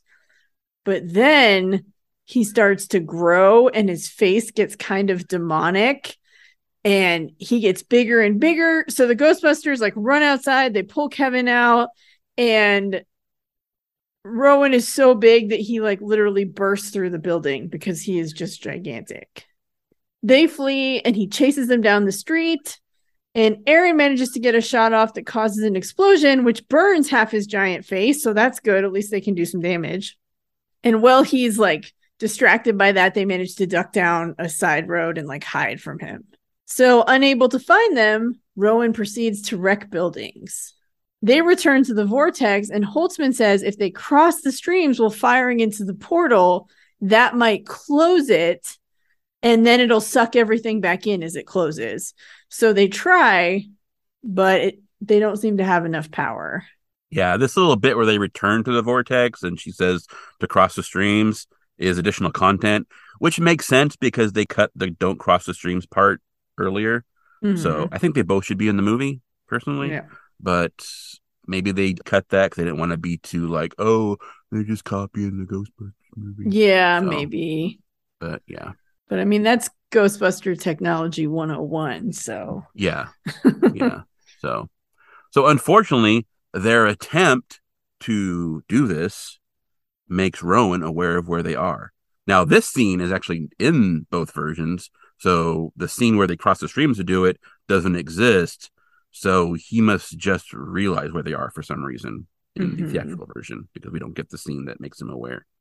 Also, the Ecto 1 has come around the block again and is heading right for them.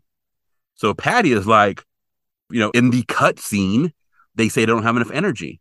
And in this scene, Patty suggests they use the nuclear reactors on the roof. If they shoot those, that might be enough energy to do what they want to do. Holtzman mm-hmm. says if they can get the reactor super critical inside the vortex, the beta radiation could 180 the polarity. And then Erin is like, total protonic reversal. And Abby is like, it'll turn the vortex into a giant trap. You're a genius, Patty. And Patty is like, I'm a Ghostbuster. So yeah.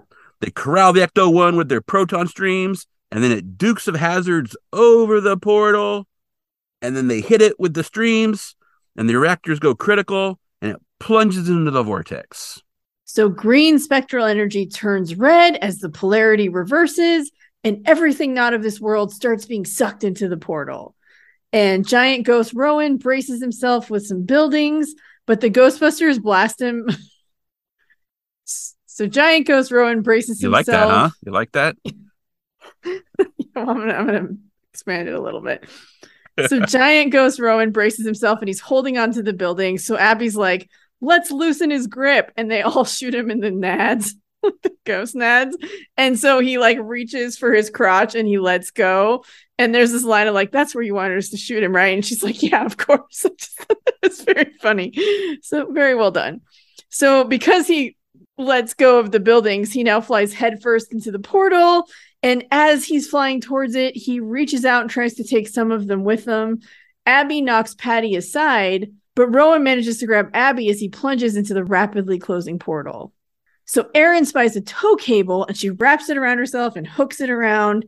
And then she jumps into the vortex as it's closing.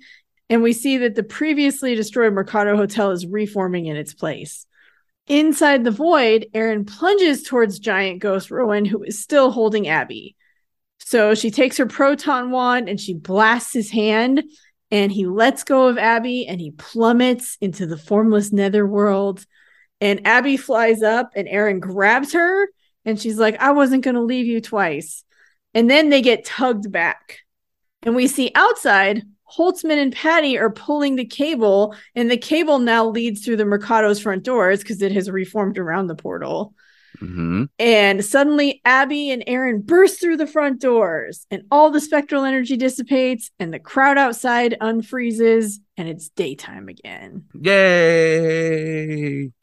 So Holtzman and Patty hug Abby and Erin, and both of their hair has turned pure white from being in the portal. I saw shit that would turn their hair white.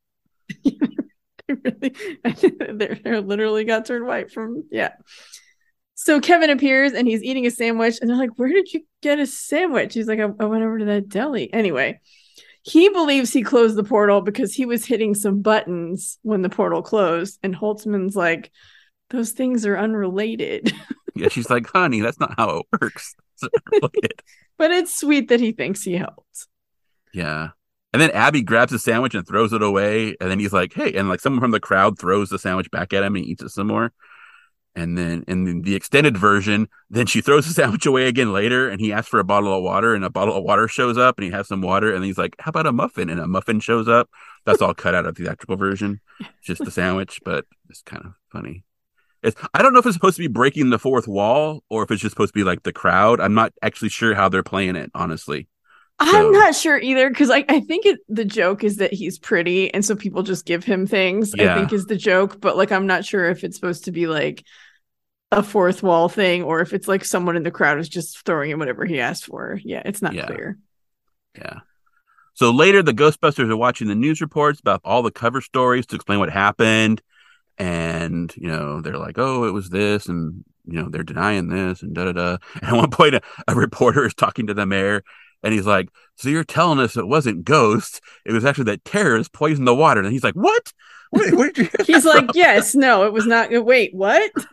yeah, because that's even worse. If that were to happen, So really, terrorists. trying to cover it up is causing more problems. Yeah. And then Holtzman gives a toast that is straight up like me oversharing and opening up uncontrollably when I feel like I have found friends. It's so And- sweet though, because she is like the whole movie, she's just sarcastic and joking and fucking around with people. And then she actually has like a real moment, and you're just like, Oh my god, I love you so much. Please just come out of this yeah, movie and because I think me. I think the world is love and love is family. Then I think I finally found a family and friends, and I love you all very much. And then she like sits down and is like, So, and, yeah. Patty's like, that was real, right there. Like she expected some nonsense because it's Holtzman, but no, it was real. Yeah. Oh, sweet.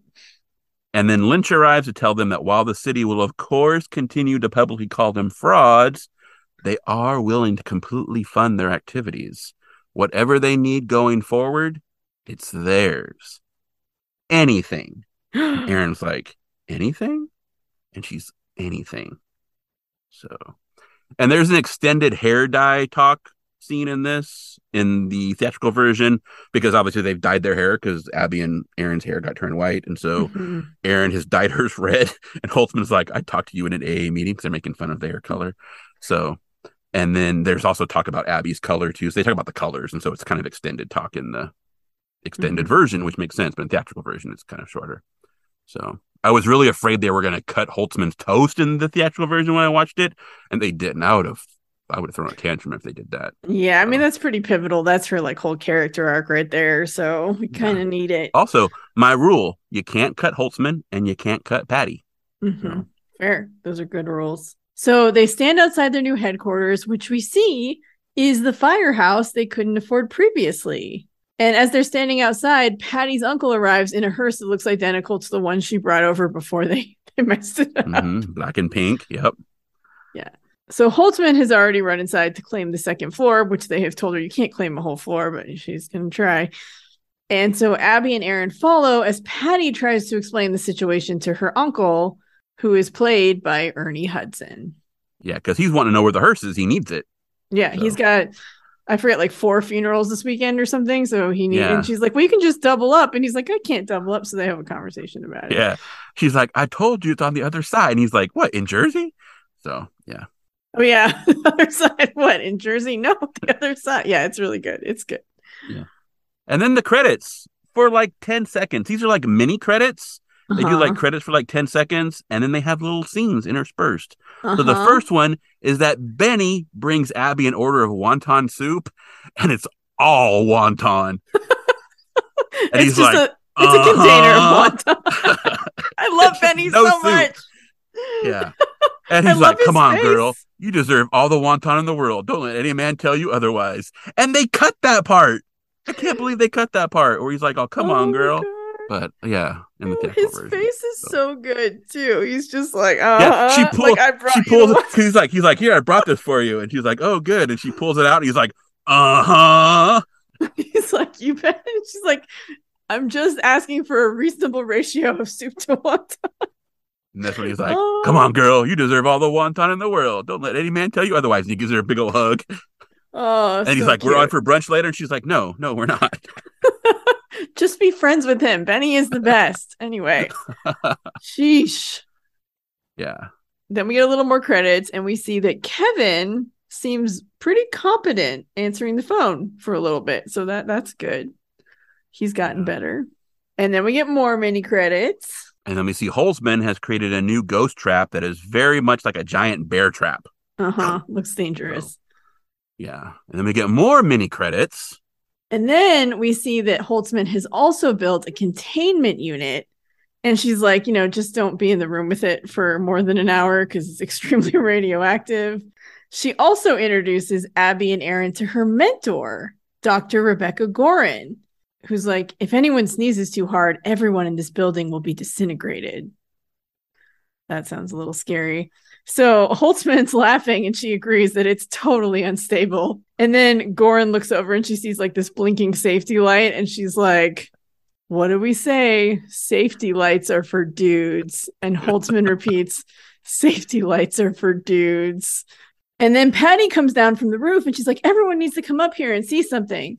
So they follow Patty up to the roof and we see that the entire cityscape is lit up and buildings have lit up like their lights so that they say GB and Heart GB. And they realize that even though the mayor is trying to say that this was a non event, people know what the Ghostbusters did. The city loves them, just like Tori it does. It's it's very sweet. And also, Dr. Rebecca Gorin is played by Sigourney Weaver. Oh yeah, I forgot to mention that. This is her cameo at the end, just like she had a cameo at the end in Ghostbusters Afterlife. Yep. Yep, yep, yep. And then we get full credits, boom, boom, boom, which is where the dance scene reappears in the credits. Mm-hmm.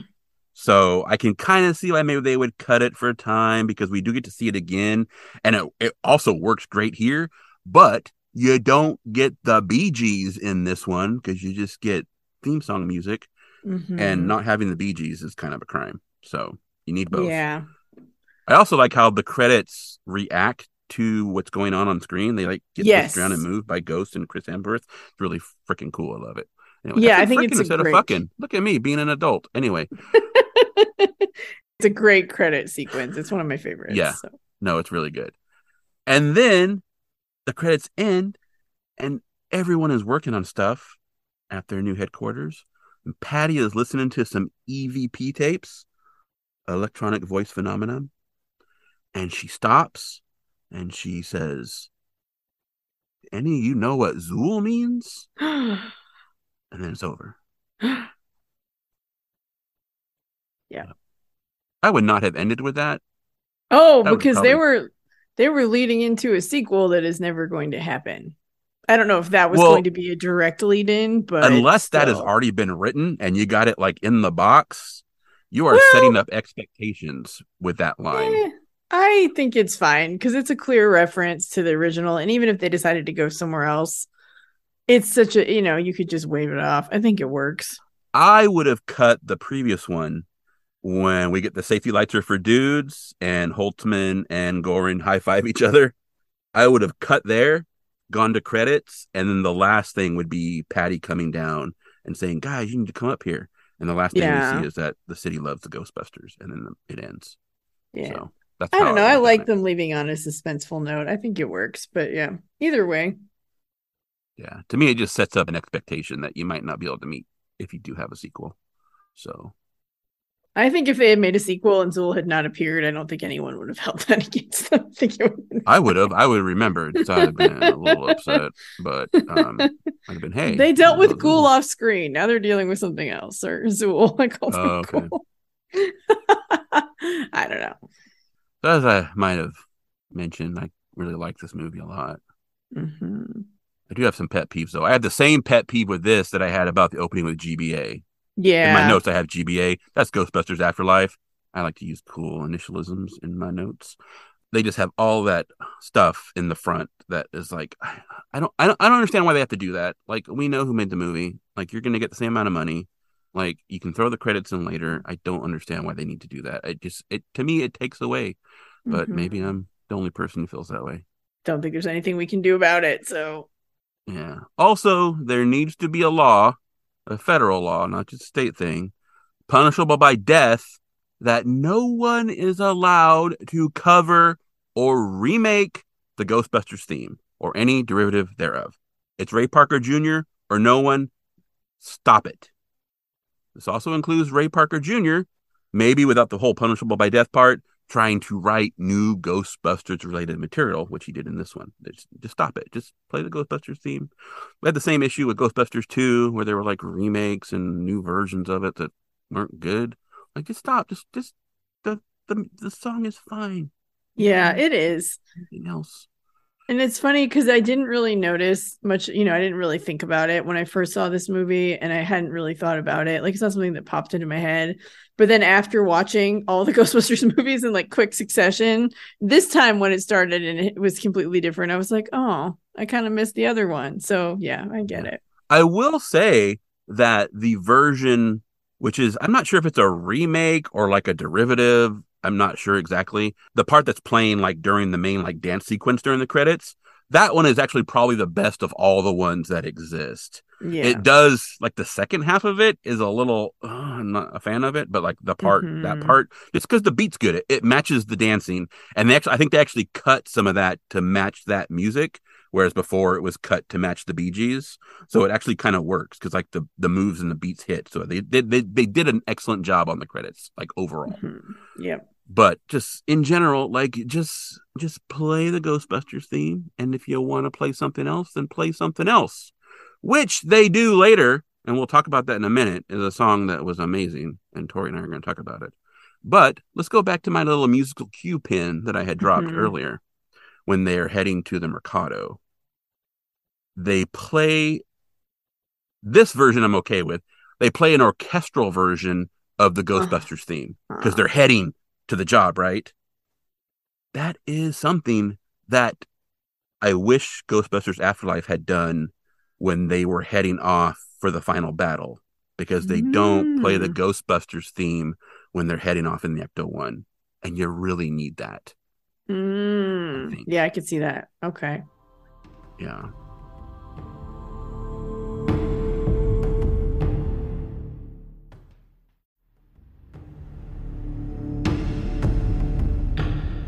Before we get to this other song I want to talk about, Tori has an interesting note here that I had not thought about at all, and I'm interested to see what she has to say. Well, so I was thinking one of the complaints about this movie that is actually valid. Again, there there were valid complaints about it. I'm not going to pretend that there aren't. Is just the way that Patty's character is kind of treated as what we call the Zoidberg.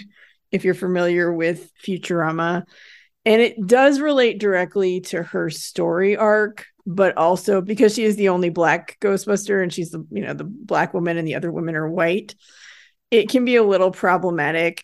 Things like when they're at the concert hall and Holtzman's like telling abby oh abby you're doing great. Erin you're doing great. Patty try a little harder okay? Like stuff like that where I did see some people say that it came off a little bit as like microaggressive, like these are little microaggressions, which I can totally see. Again, I'm a white person, so I'm sure there's stuff that I'm completely missing as well. I can totally see why that's an issue. Um, I don't think it was done maliciously, and I'm not trying to excuse it or say that it's okay so much. It's just like I do think it relates to her story arc. And then I was, because I was thinking about that, I started thinking about her story arc versus Erin's because they do have a very similar arc they're kind of like almost foils for each other because Erin's arc is that she is a real scientist and she really wants to be taken seriously. And so her arc is about coming to terms with being a Ghostbuster and being okay with other people thinking that she's a fraud or she doesn't know what she's doing. And she has to kind of embrace and accept that as the movie progresses. Whereas Patty's arc is that she starts off as the outsider. She's not a scientist. She has a lot of knowledge. I mean, she is, when she says she's a historian, she knows stuff, and they show that in the film. So she definitely brings stuff mm-hmm. to the mm-hmm. table. But what she brings to the table is this knowledge of history and also just practicalities. Like she's the one who gets them a car, she's the one who gets them jumpsuits. She's the one thinking about those things while the other three are talking. She's science. also the one who's like, hey, let's shoot the car with the nuclear reactor on top. I mean, she does, and so. that's her arc, right? Like she gets to the point where, like, we see that you know it doesn't matter that maybe she's not as well versed in science as these other women who like i mean i would be like patty if they were talking science around me. I would be like please say it in english. You know it's kind of like venkman she is the only of the Ray. three much like winston who is not a doctor. Yes exactly. So she is the one who, so her arc is not about coming to terms with being a Ghostbuster, but like accepting that she is in fact one of them and that she's just as much one of them as the other. So I just thought it was an interesting contrast to how they played that out in the movie. Um, unfortunately, because she's the outsider, I think that's what sort of leads to those little things that do come off kind of as microaggressions, or maybe actually are microaggressions. Because if people are pointing them out and saying that, then fair. Again, I'm a white person. I can totally see that. And I think one of the downsides of this movie is unfortunately that they did go with like three white women and only one person of color. I think they could have mixed it up a little more. But then again, like again, like I said earlier, Leslie was the one who was subjected to the most vicious and awful abuse, which shouldn't be how it is, and it shouldn't change how they cast things in any way, shape, or form. But it's just really depressing. Yeah. I mean, we talked yeah. about that a little bit with Ghostbusters Afterlife about like with Lucky, like she like when we were doing the analogs of who which character is which. This one, this movie, the there's the analogs are very mixed. But we were it discussing is. about how like you know like oh Lucky is in the Winston analog, unfortunately, because she is the. I mean, we talked about how podcast is not white either, but he's not. He's not white. He no, not dark skinned, and so that's where Lucky falls in, right? She falls into that category. So, yeah. and this one does the same thing, and this one happened obviously before Ghostbusters Afterlife. So we're watching it afterwards because we thought it was better to keep the the universes together when we watch them. Mm-hmm. So there are some things that like we're saying like, oh, it's like this, but really time wise, it's the other way around. So yeah. Yeah, but I do just think I always think it's interesting to look at like how a character progresses through a story, and I feel like they did a pretty good job with all four of the Ghostbusters. Abby's progression was accepting suit. No, I'm just kidding. yeah, yeah, because I did, I did pick up on the that that like Patty, you know, try harder. Uh huh. Like, that's weird. Yeah, and I do think, I think it, it kind of. I think sucks. in my head, I rationalize that as like, well, because she's not the scientist, right? But then again, th- none of them are like expert proton pack right? Users. Exactly. And so the fact that that comes in does seem weird. However, in that same scene, we get where Abby, like they're trying to get down the aisles and they can't, right? And so Abby ends up leaping off the stage and crowd surfs. Mm-hmm. And then Patty's like, all right, you freaks, here I come. And she does it.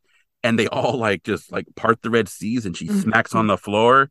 And she's like, I don't know if that was a lady thing or a race thing, y'all suck. like she's She's angry. like, I'm pissed. She's like, I'm pissed. Yeah. and, yeah, it probably was a race thing. And like that's I mean, so it's, oh, it's, yeah, it's kind of weird that those exist in the same scene, even where like yeah. they kind of like blatantly are acknowledging that, and then almost like do something that again like microaggression almost like no one even maybe even thought that that would be i think thing, i think right? the thing is the writers are white right? So they're not thinking of it that way. And i'm not trying to excuse it. I'm not saying it's okay. I'm saying get more people of color writing movies and you know maybe yeah. being script supervisors and you know checking some or story editors and maybe you know checking some of this stuff because obviously it's a problem. But i don't think that their intention was to do that. Not that that makes it again doesn't make it okay. I'm not well it's interesting it. because there is a direct talking about analogs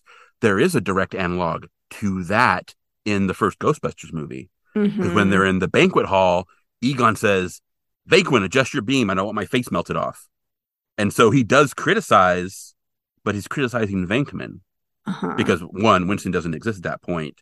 So the fact that this one gets pointed at Patty is in, rather than being pointed at like Abby yeah. or Erin is kind of again. I think it might be because because eh, Patty is like you said, she is the outsider, right? Yeah, and I think that's even, what the writing even, was thinking, right? The even in a non-race thing, she is not the doctor, right? That yeah, so, and I think that's where the writing but, was trying to come from was that she is the one who's not the scientist, she's the newcomer to the group and so they're she's the one that they're going to like poke at, which would be fine if there was maybe more than one person of color on the team, but because she's the only one that stuff really does stand out. And again, it's just maybe have some non-white writers participate or have some people look over the script or the story and just kind of, you know, maybe give some advice on that. But anyway, yeah. But it did make me think about their story arcs. So, you know, hey, there you go. Yeah. It is also interesting because I read where Paul Feig, he says that the the character of Patty, he actually wrote it with Melissa McCarthy in mind. Oh, interesting. But he didn't want he realized later that he didn't want her to play that part because it was it was it it's kind of a breakout character right it's kind of like because like she is one of like she's one of the favorite characters in my opinion of uh-huh. the movie and so he was like it's kind of the same character that i gave to melissa mccarthy in bridesmaids okay. which was kind of like a breakout character so he's like i want to do that for someone else and so he didn't he actually wrote it for her but then decided that she should not play that character because mm-hmm. he wanted someone else to do to get that same sort of like benefit kind of thing. So yeah, that makes that, sense. And and I, I don't and I don't know like where that particular line came into the writing, right? Right. So, yeah, and I'm I'm not saying that that you know it's the worst thing in the world that's ever happened. I just wanted to point it out because I remember when the movie came out, that was one of the criticisms that was being lobbied at it. Because there's another line too, and I'm forgetting which one it is, where they do something similar and that was something that I saw people talking about, and I was like, okay, that is valid. Like that is definitely a valid point to make. So yes. Yeah, that is interesting though because I did I I I acknowledge that as like that's it to me it for that to be there it seemed weird. Mm-hmm. I think I think it was just the way it was written because it yeah, wasn't written it... in the way it wasn't written in the way that the original one is written, right? In the first Ghostbusters movie, it's just like try harder. Like, yeah, it's not like, hey, adjust your beam, you're going to melt my face off, or you know that kind of thing. It's like, do better. Yeah, which and you know, little... Holtzman is just kind of an asshole sometimes, but still, yeah, yeah. Uh, just felt like they were picking on her, and it's like I get why story wise, but also it's not a great look, right? Yeah, like I say, I that stood out to me, but it didn't stand out to me in the way that you're expressing it. I it, but it did catch my attention, so maybe like subconsciously, I, I don't know, but like yeah. it did that line did stand out to me of like, oh, that that sounds harsh. Right. But I didn't exactly. even apply it to like race and everything. Again, mm-hmm. because mm-hmm. I don't need to because I'm white. So, you know, that's a flaw. I also wonder about the subway scene and links to Ghostbusters 2 because we do have subway scene in that also. And then also we have the um electrocuted you know prisoner thing too. Yes, those are, yeah, those are both. those were intentional. And it's funny because I had not thought of that before, but again, I usually I had I have not seen Ghostbusters 2 as frequently, and having just watched it, that stuff did stand out to me for sure. Yeah. And then, so we were talking about music. So towards the end of the credits, a song starts playing. And I'm like, oh, this is a good I have a thing where sometimes I'll hear songs and I'll really get into the music and then they'll start singing and I'm like, "Oh man, you ruined it." like no just this this should either like this should have been instrumental like i'm really into this. And the song was playing and then it came on and i was like holy shit. And it's an amazing song. It's good girls by Elle King and i love it. Tori apparently loves it I have it on my iPod. I listen to it all the time. I think it's just it's such a fucking badass song, and it's like it's it is extremely badass. She is apparently Rob Schneider's daughter. Oh, I had no idea. Yeah, but what got me was I thought it was someone else. I thought it was Gin Wigmore. Oh, who I'm a oh. fan of. And I thought I was like, "Oh shit, Gin Wigmore is on this on the soundtrack." I didn't even know. I'd never heard this Gin Wigmore song. And then the credits roll, and I'm like, wait, that's not Gin Wigmore. And I was I went back and listened to some more Gin Wigmore songs, extremely similar, like extremely similar in style, extremely similar in vocal style.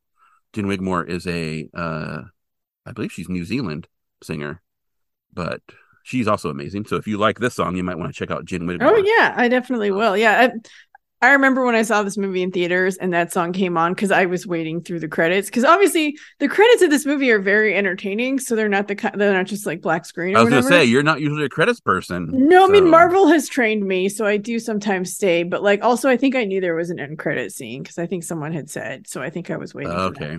But I loved this song immediately, and I went home and I found it and I bought it like pretty much instantly because it's so good, and I still freaking love it too. Like I think it's great. So Yes. Yeah. Finally, talking about um credits, you did not know about the the very end credit scene on Ghostbusters Afterlife until you saw my notes. no, you had, I'm like, okay, you had cut out. you had I cut out, but like, also you were, you were also like going through emotional.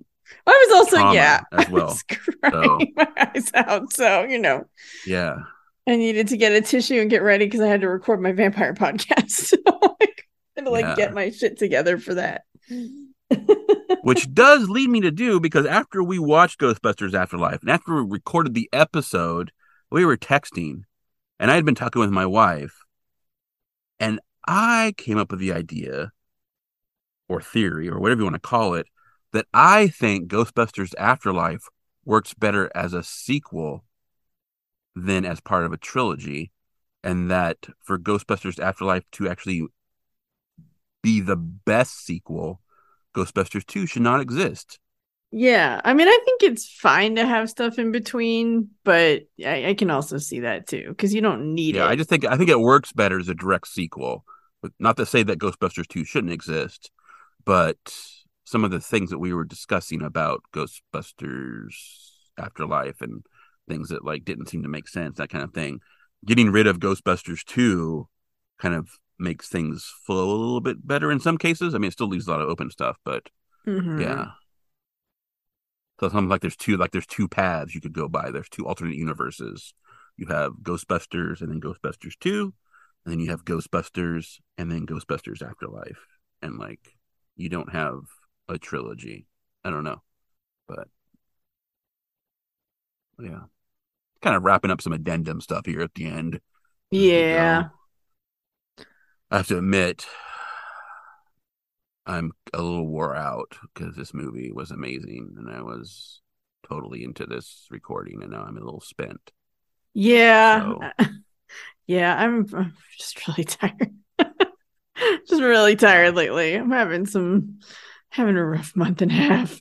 That's okay though. Yeah. It's all worth it. But no, this movie is fucking good. It's so good and I love it and it just makes me happy every time I watch it and I forget how much I love it and then I watch it I'm like, "Oh yeah, this movie's really fun." And yeah, no, and like I say, that scene, that scene with Patty when she's like, "That's a room full of nightmare." Nope, I just I lost my shit, and I just had to stop, and I was just laughing so hard. yeah, it's it's really good. I think probably that's, that's what I would do. like, Well, yeah, and that's the thing is like she's going you in there.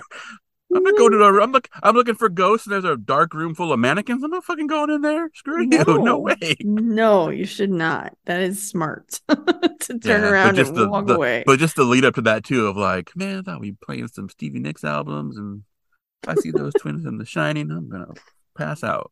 This is like she's like, mm, I'm not sure I made the right choice about this. Yeah, but no, Holtzman, Patty, bam, they are the. I have to say, I know, I know you are a fan of Melissa McCarthy. Yeah. I think she was the wink link. I, I'm not saying she was bad, but I think she's probably the weakest part of this movie, honestly. And that may have been intentional because she, I think she was probably, well, I don't know. I guess in different worlds, she was probably the biggest star in this movie of the leads. I mean, obviously Chris Hemsworth is in the Marvel movies and Kristen Wiig has been stuff, but yeah, I know. Like in the comedy area, she might have been. Yeah. I'm not sure. Just because movie, she's been in more movies and that kind of thing.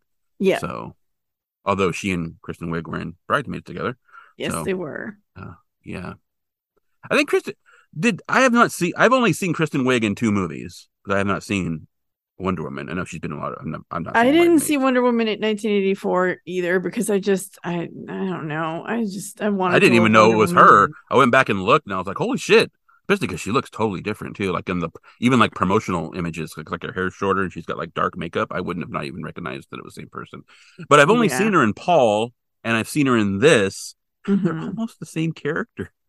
Almost. They are really I, was, similar. I actually kind of had the thoughts of like, oh, she's like a Jeff Goldblum, or like they just played themselves. But I don't know. I mean, maybe I mean, just it- Erin's it might just be slightly different, but Yeah. I think just how she acts, maybe it comes off as very similar.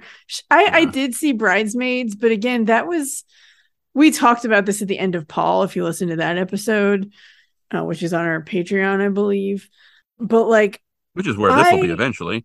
yes, it will be. I just really didn't enjoy that period of very raunchy movies that had a lot of the like bodily humor and toilet humor which even in this movie there's some of that and it's it's okay but like i have a limit on that stuff. Paul was the same way. Like i have a limit on that where like i can only take so much and then i'm like out.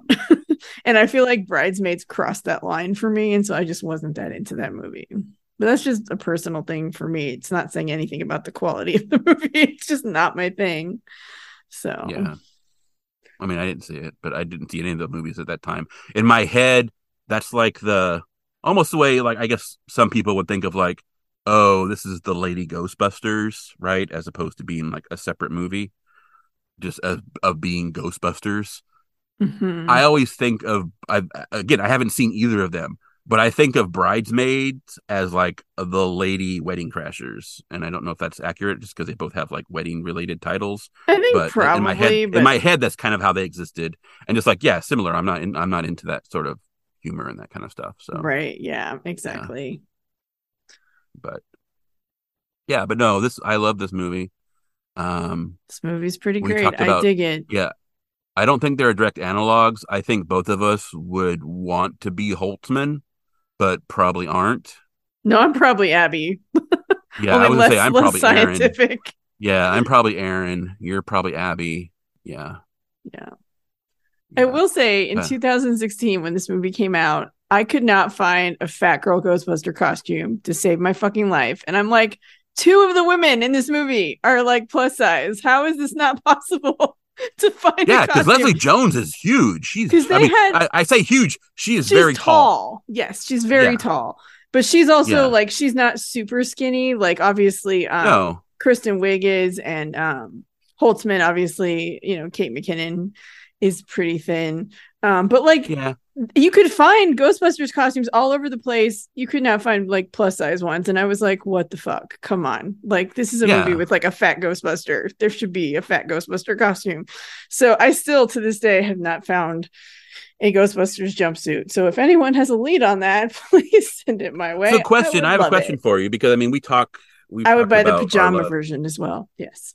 Okay. We, well, we've talked about our love of Ghostbusters and our love Mhm. of Ghostbusters. Mhm. If you were to have, I guess this is similar to the if you could only have one question. Would you get a? Would you get one of these Ghostbusters uniforms, or would you Hmm. get one of the other Ghostbusters uniforms if you were going to have a Ghostbusters uniform? Fuck. Um, Jesus. These are hard questions, Nick. You're really, you're really I know. really making i think i would like the one with the logo from the original i think if i got a choice but i also like this one and honestly i would take whichever one i could get that would fit really so well, I mean, the big difference. I think. Oh, I think they have the logo. Do they have the they logo? do On the i think on they put the logo on the arms at some point obviously when they first get the jumpsuits like patty's just handing them out i think they do because it's actually get a basically the same logo. I think officially the logo is more like metallic looking yeah and got but like some this shadow. one but it- has like the orange stripes and stuff which i think right. I would probably go for the traditional, just to not have the stripes, but I, I wouldn't mind the stripes either. So, like, I wouldn't say no to either. And I think the stripes. I didn't even think about that when you said it in the summary here when you were talking about it. It hadn't occurred to me that would be the reason for it.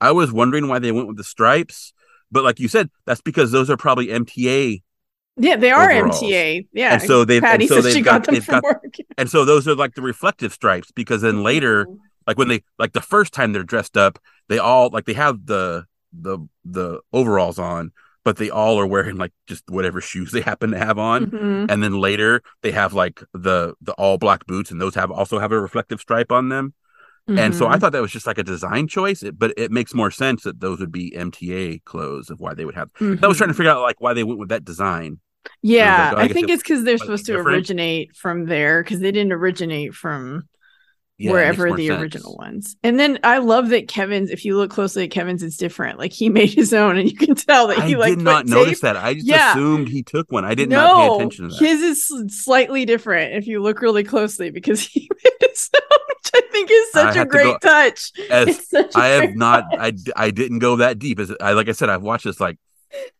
five, six times this week. I But I just think it's, it's such a great little thing to do because he doesn't even have the right outfit. Like it's just so good.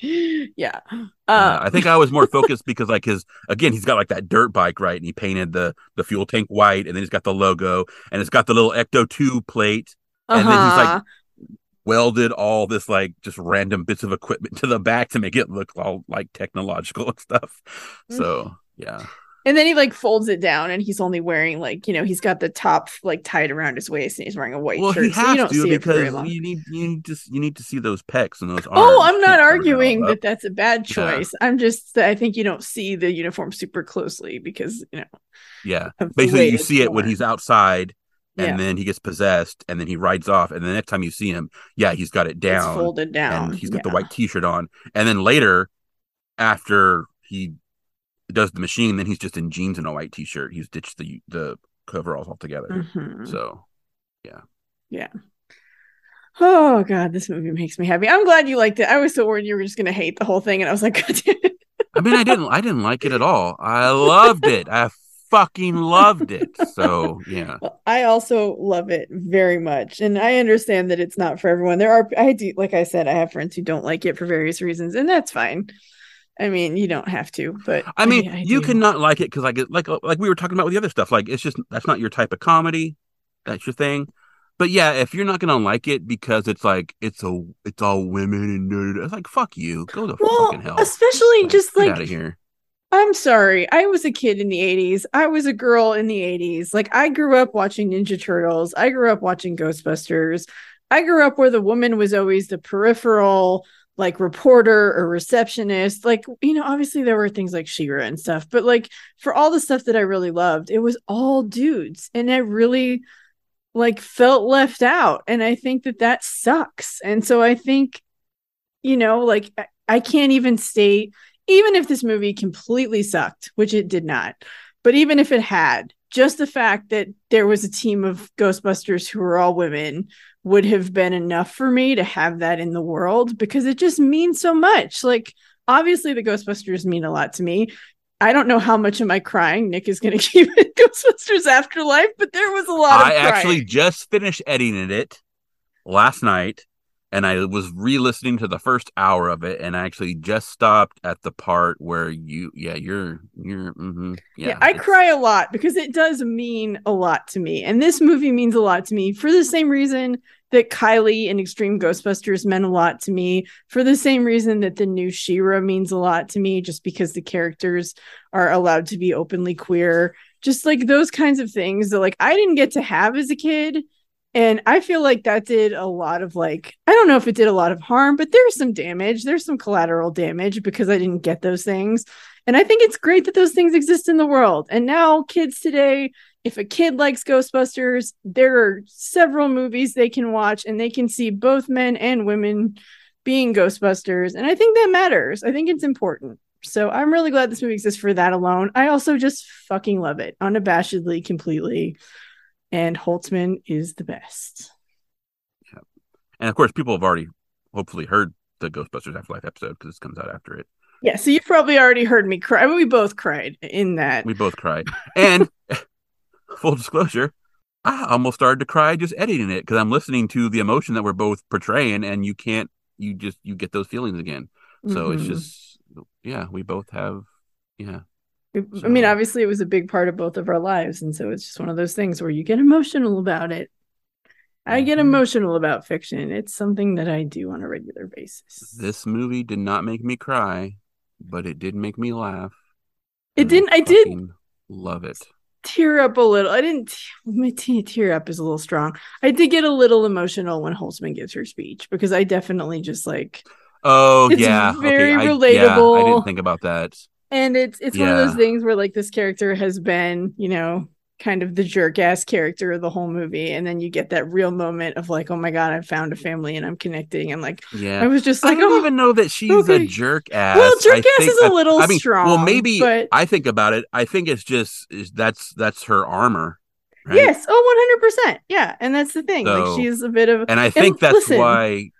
I love an asshole. So I don't mind if she's a little bit of an asshole. And I don't think she's over the top mean or anything. She's never cruel. No, She likes to joke around and poke people. So I no, don't I think she- I think that's that's that's her protection because Yes. she doesn't feel like she belongs. Mhm. So, and I think that's why, again, I think probably why both of us are totally attracted to the Holtzman character.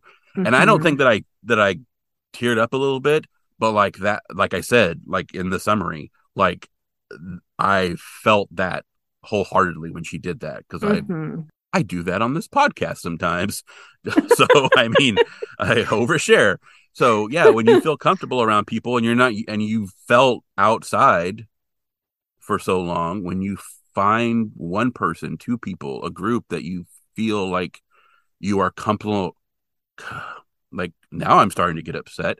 Um well not upset's the right word, but when you feel comfortable enough around someone to completely be yourself, it's kind of amazing and you sometimes will just overshare so yeah It's true. And found family is one of my favorite tropes just in everything. You know, I think it's so great when people like find each other and come together and, you know, really have that connection, you know, in fiction and in real life. So I just, it's one of my favorite things. So yeah, got me in the heart a little, but yeah, I did not cry at this movie really. I just, you know, I still have emotions about it. mm-hmm. yep yep tori and i work through our personal stuff on the podcast all the time but hey I mean, Yep, why else do you listen if not to hear me sob about cartoon characters that I loved as a child in the 80s. I mean, if nothing else, that is quality Yeah. content. Me completely break down during a show that i'm not even particularly sure that i like anymore but am totally touched by characters in it. Yeah so yeah you know hey. Yeah. Anyway. Maybe i'll be able to bring some of that. I have i don't know. I think the hiatus was the best thing that happened to our podcast honestly. Yeah, I agree actually because I I think, think it gave both- some time and some, eh, you know, the energy got weird, and I think that's a good thing. it got weird it definitely got Weird in a good way. In a good way. yeah in a good way so hopefully that we can bring some of that to the x files as well and Yeah. not just me be angry all the time i was angry a lot i have not been i don't know that i've actually been angry really since the x files um, well, I hope it doesn't had make some you angry rants. again. i've had some rants but well, sure. uh, yeah, yeah. that's yeah, understandable. but i don't know that i've been angry so we'll see this did not make me angry Well, I'm very glad it did not because it makes me very happy. And it's one of those things that I just love. I just love it. If I had to be like movies that you need to see to understand me, it'd be like Jurassic Park, Ghostbusters 84, Ghostbusters 2016, and uh there's got to be another movie in there. I don't know, probably Interview with the Vampire. Those four pretty much sum me up, I think. So, which I thinking, I remember when we were talking about we were talking about Ghostbusters at one point, and we were talking about you know the emotional and how it affects, and you were giving the four pillars of your life, and you couldn't remember the fourth one. the fourth one was the X Files. I was like, oh god, because it was it was Ghostbusters, Jurassic Park, The Vampire Chronicles, and then I'm like, there's a fourth one. What's the fourth Yeah. one? And it's like, oh yeah, the 4th Uh-huh. one is the fucking X Files. Is the thing this podcast is supposed to be. It's named after. oh lord. Anyway, yeah, that's still Uh, true. I would say those are the four biggest media properties that have had the hugest impact on me as a person. yeah, I don't know that I'd be able to. I guess I mean, Ghostbusters, Kolchak, Flash Gordon. Flash Gordon is my favorite movie of all time. Kolchak is number two. And I've always said, like beyond one and two, I don't know what the rest are. I you it probably depends on the day. Yeah, So, that's fair. I mean, You know, Ghostbusters is definitely in there. Yeah. So There's a hefty dose now I of got to think Trek about which in there too. Ghostbusters. so, this one is definitely in there now. And so yeah. Whew. All right. Well, we should end this because I need to feed my cats and I probably should eat something. And I don't know. Sit and stare at a wall for a while. Fine. Tori. I Want to Rewatch is hosted by Tori and Nick and recorded in collaboration with Black Cat and Orange Tuxedo Studios. Episode production, design, and editing is by Lazy N Productions. Our music is Dark Science by David Hilowitz, and The Truth is What We Make of It by The Agrarian. This is where you can find our X Files episodes and most of our X Files adjacent bonus episodes, which cover television and films that are, you guessed it, X Files adjacent. If you like them, tell a friend. We'd love to have them join us. Speaking of which, be sure to join us next time as we try to figure out If the, The truth, truth is still out there. What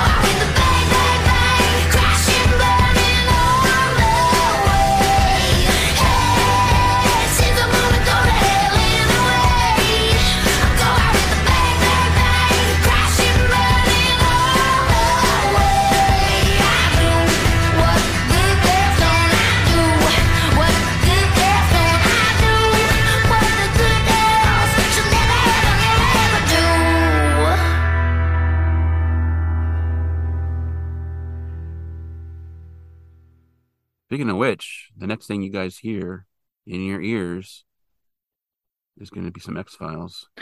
It's gonna be some X Files. Well, actually, no, I take that back. It's not going to be some X Files. it's going to be Uh-oh. vampires.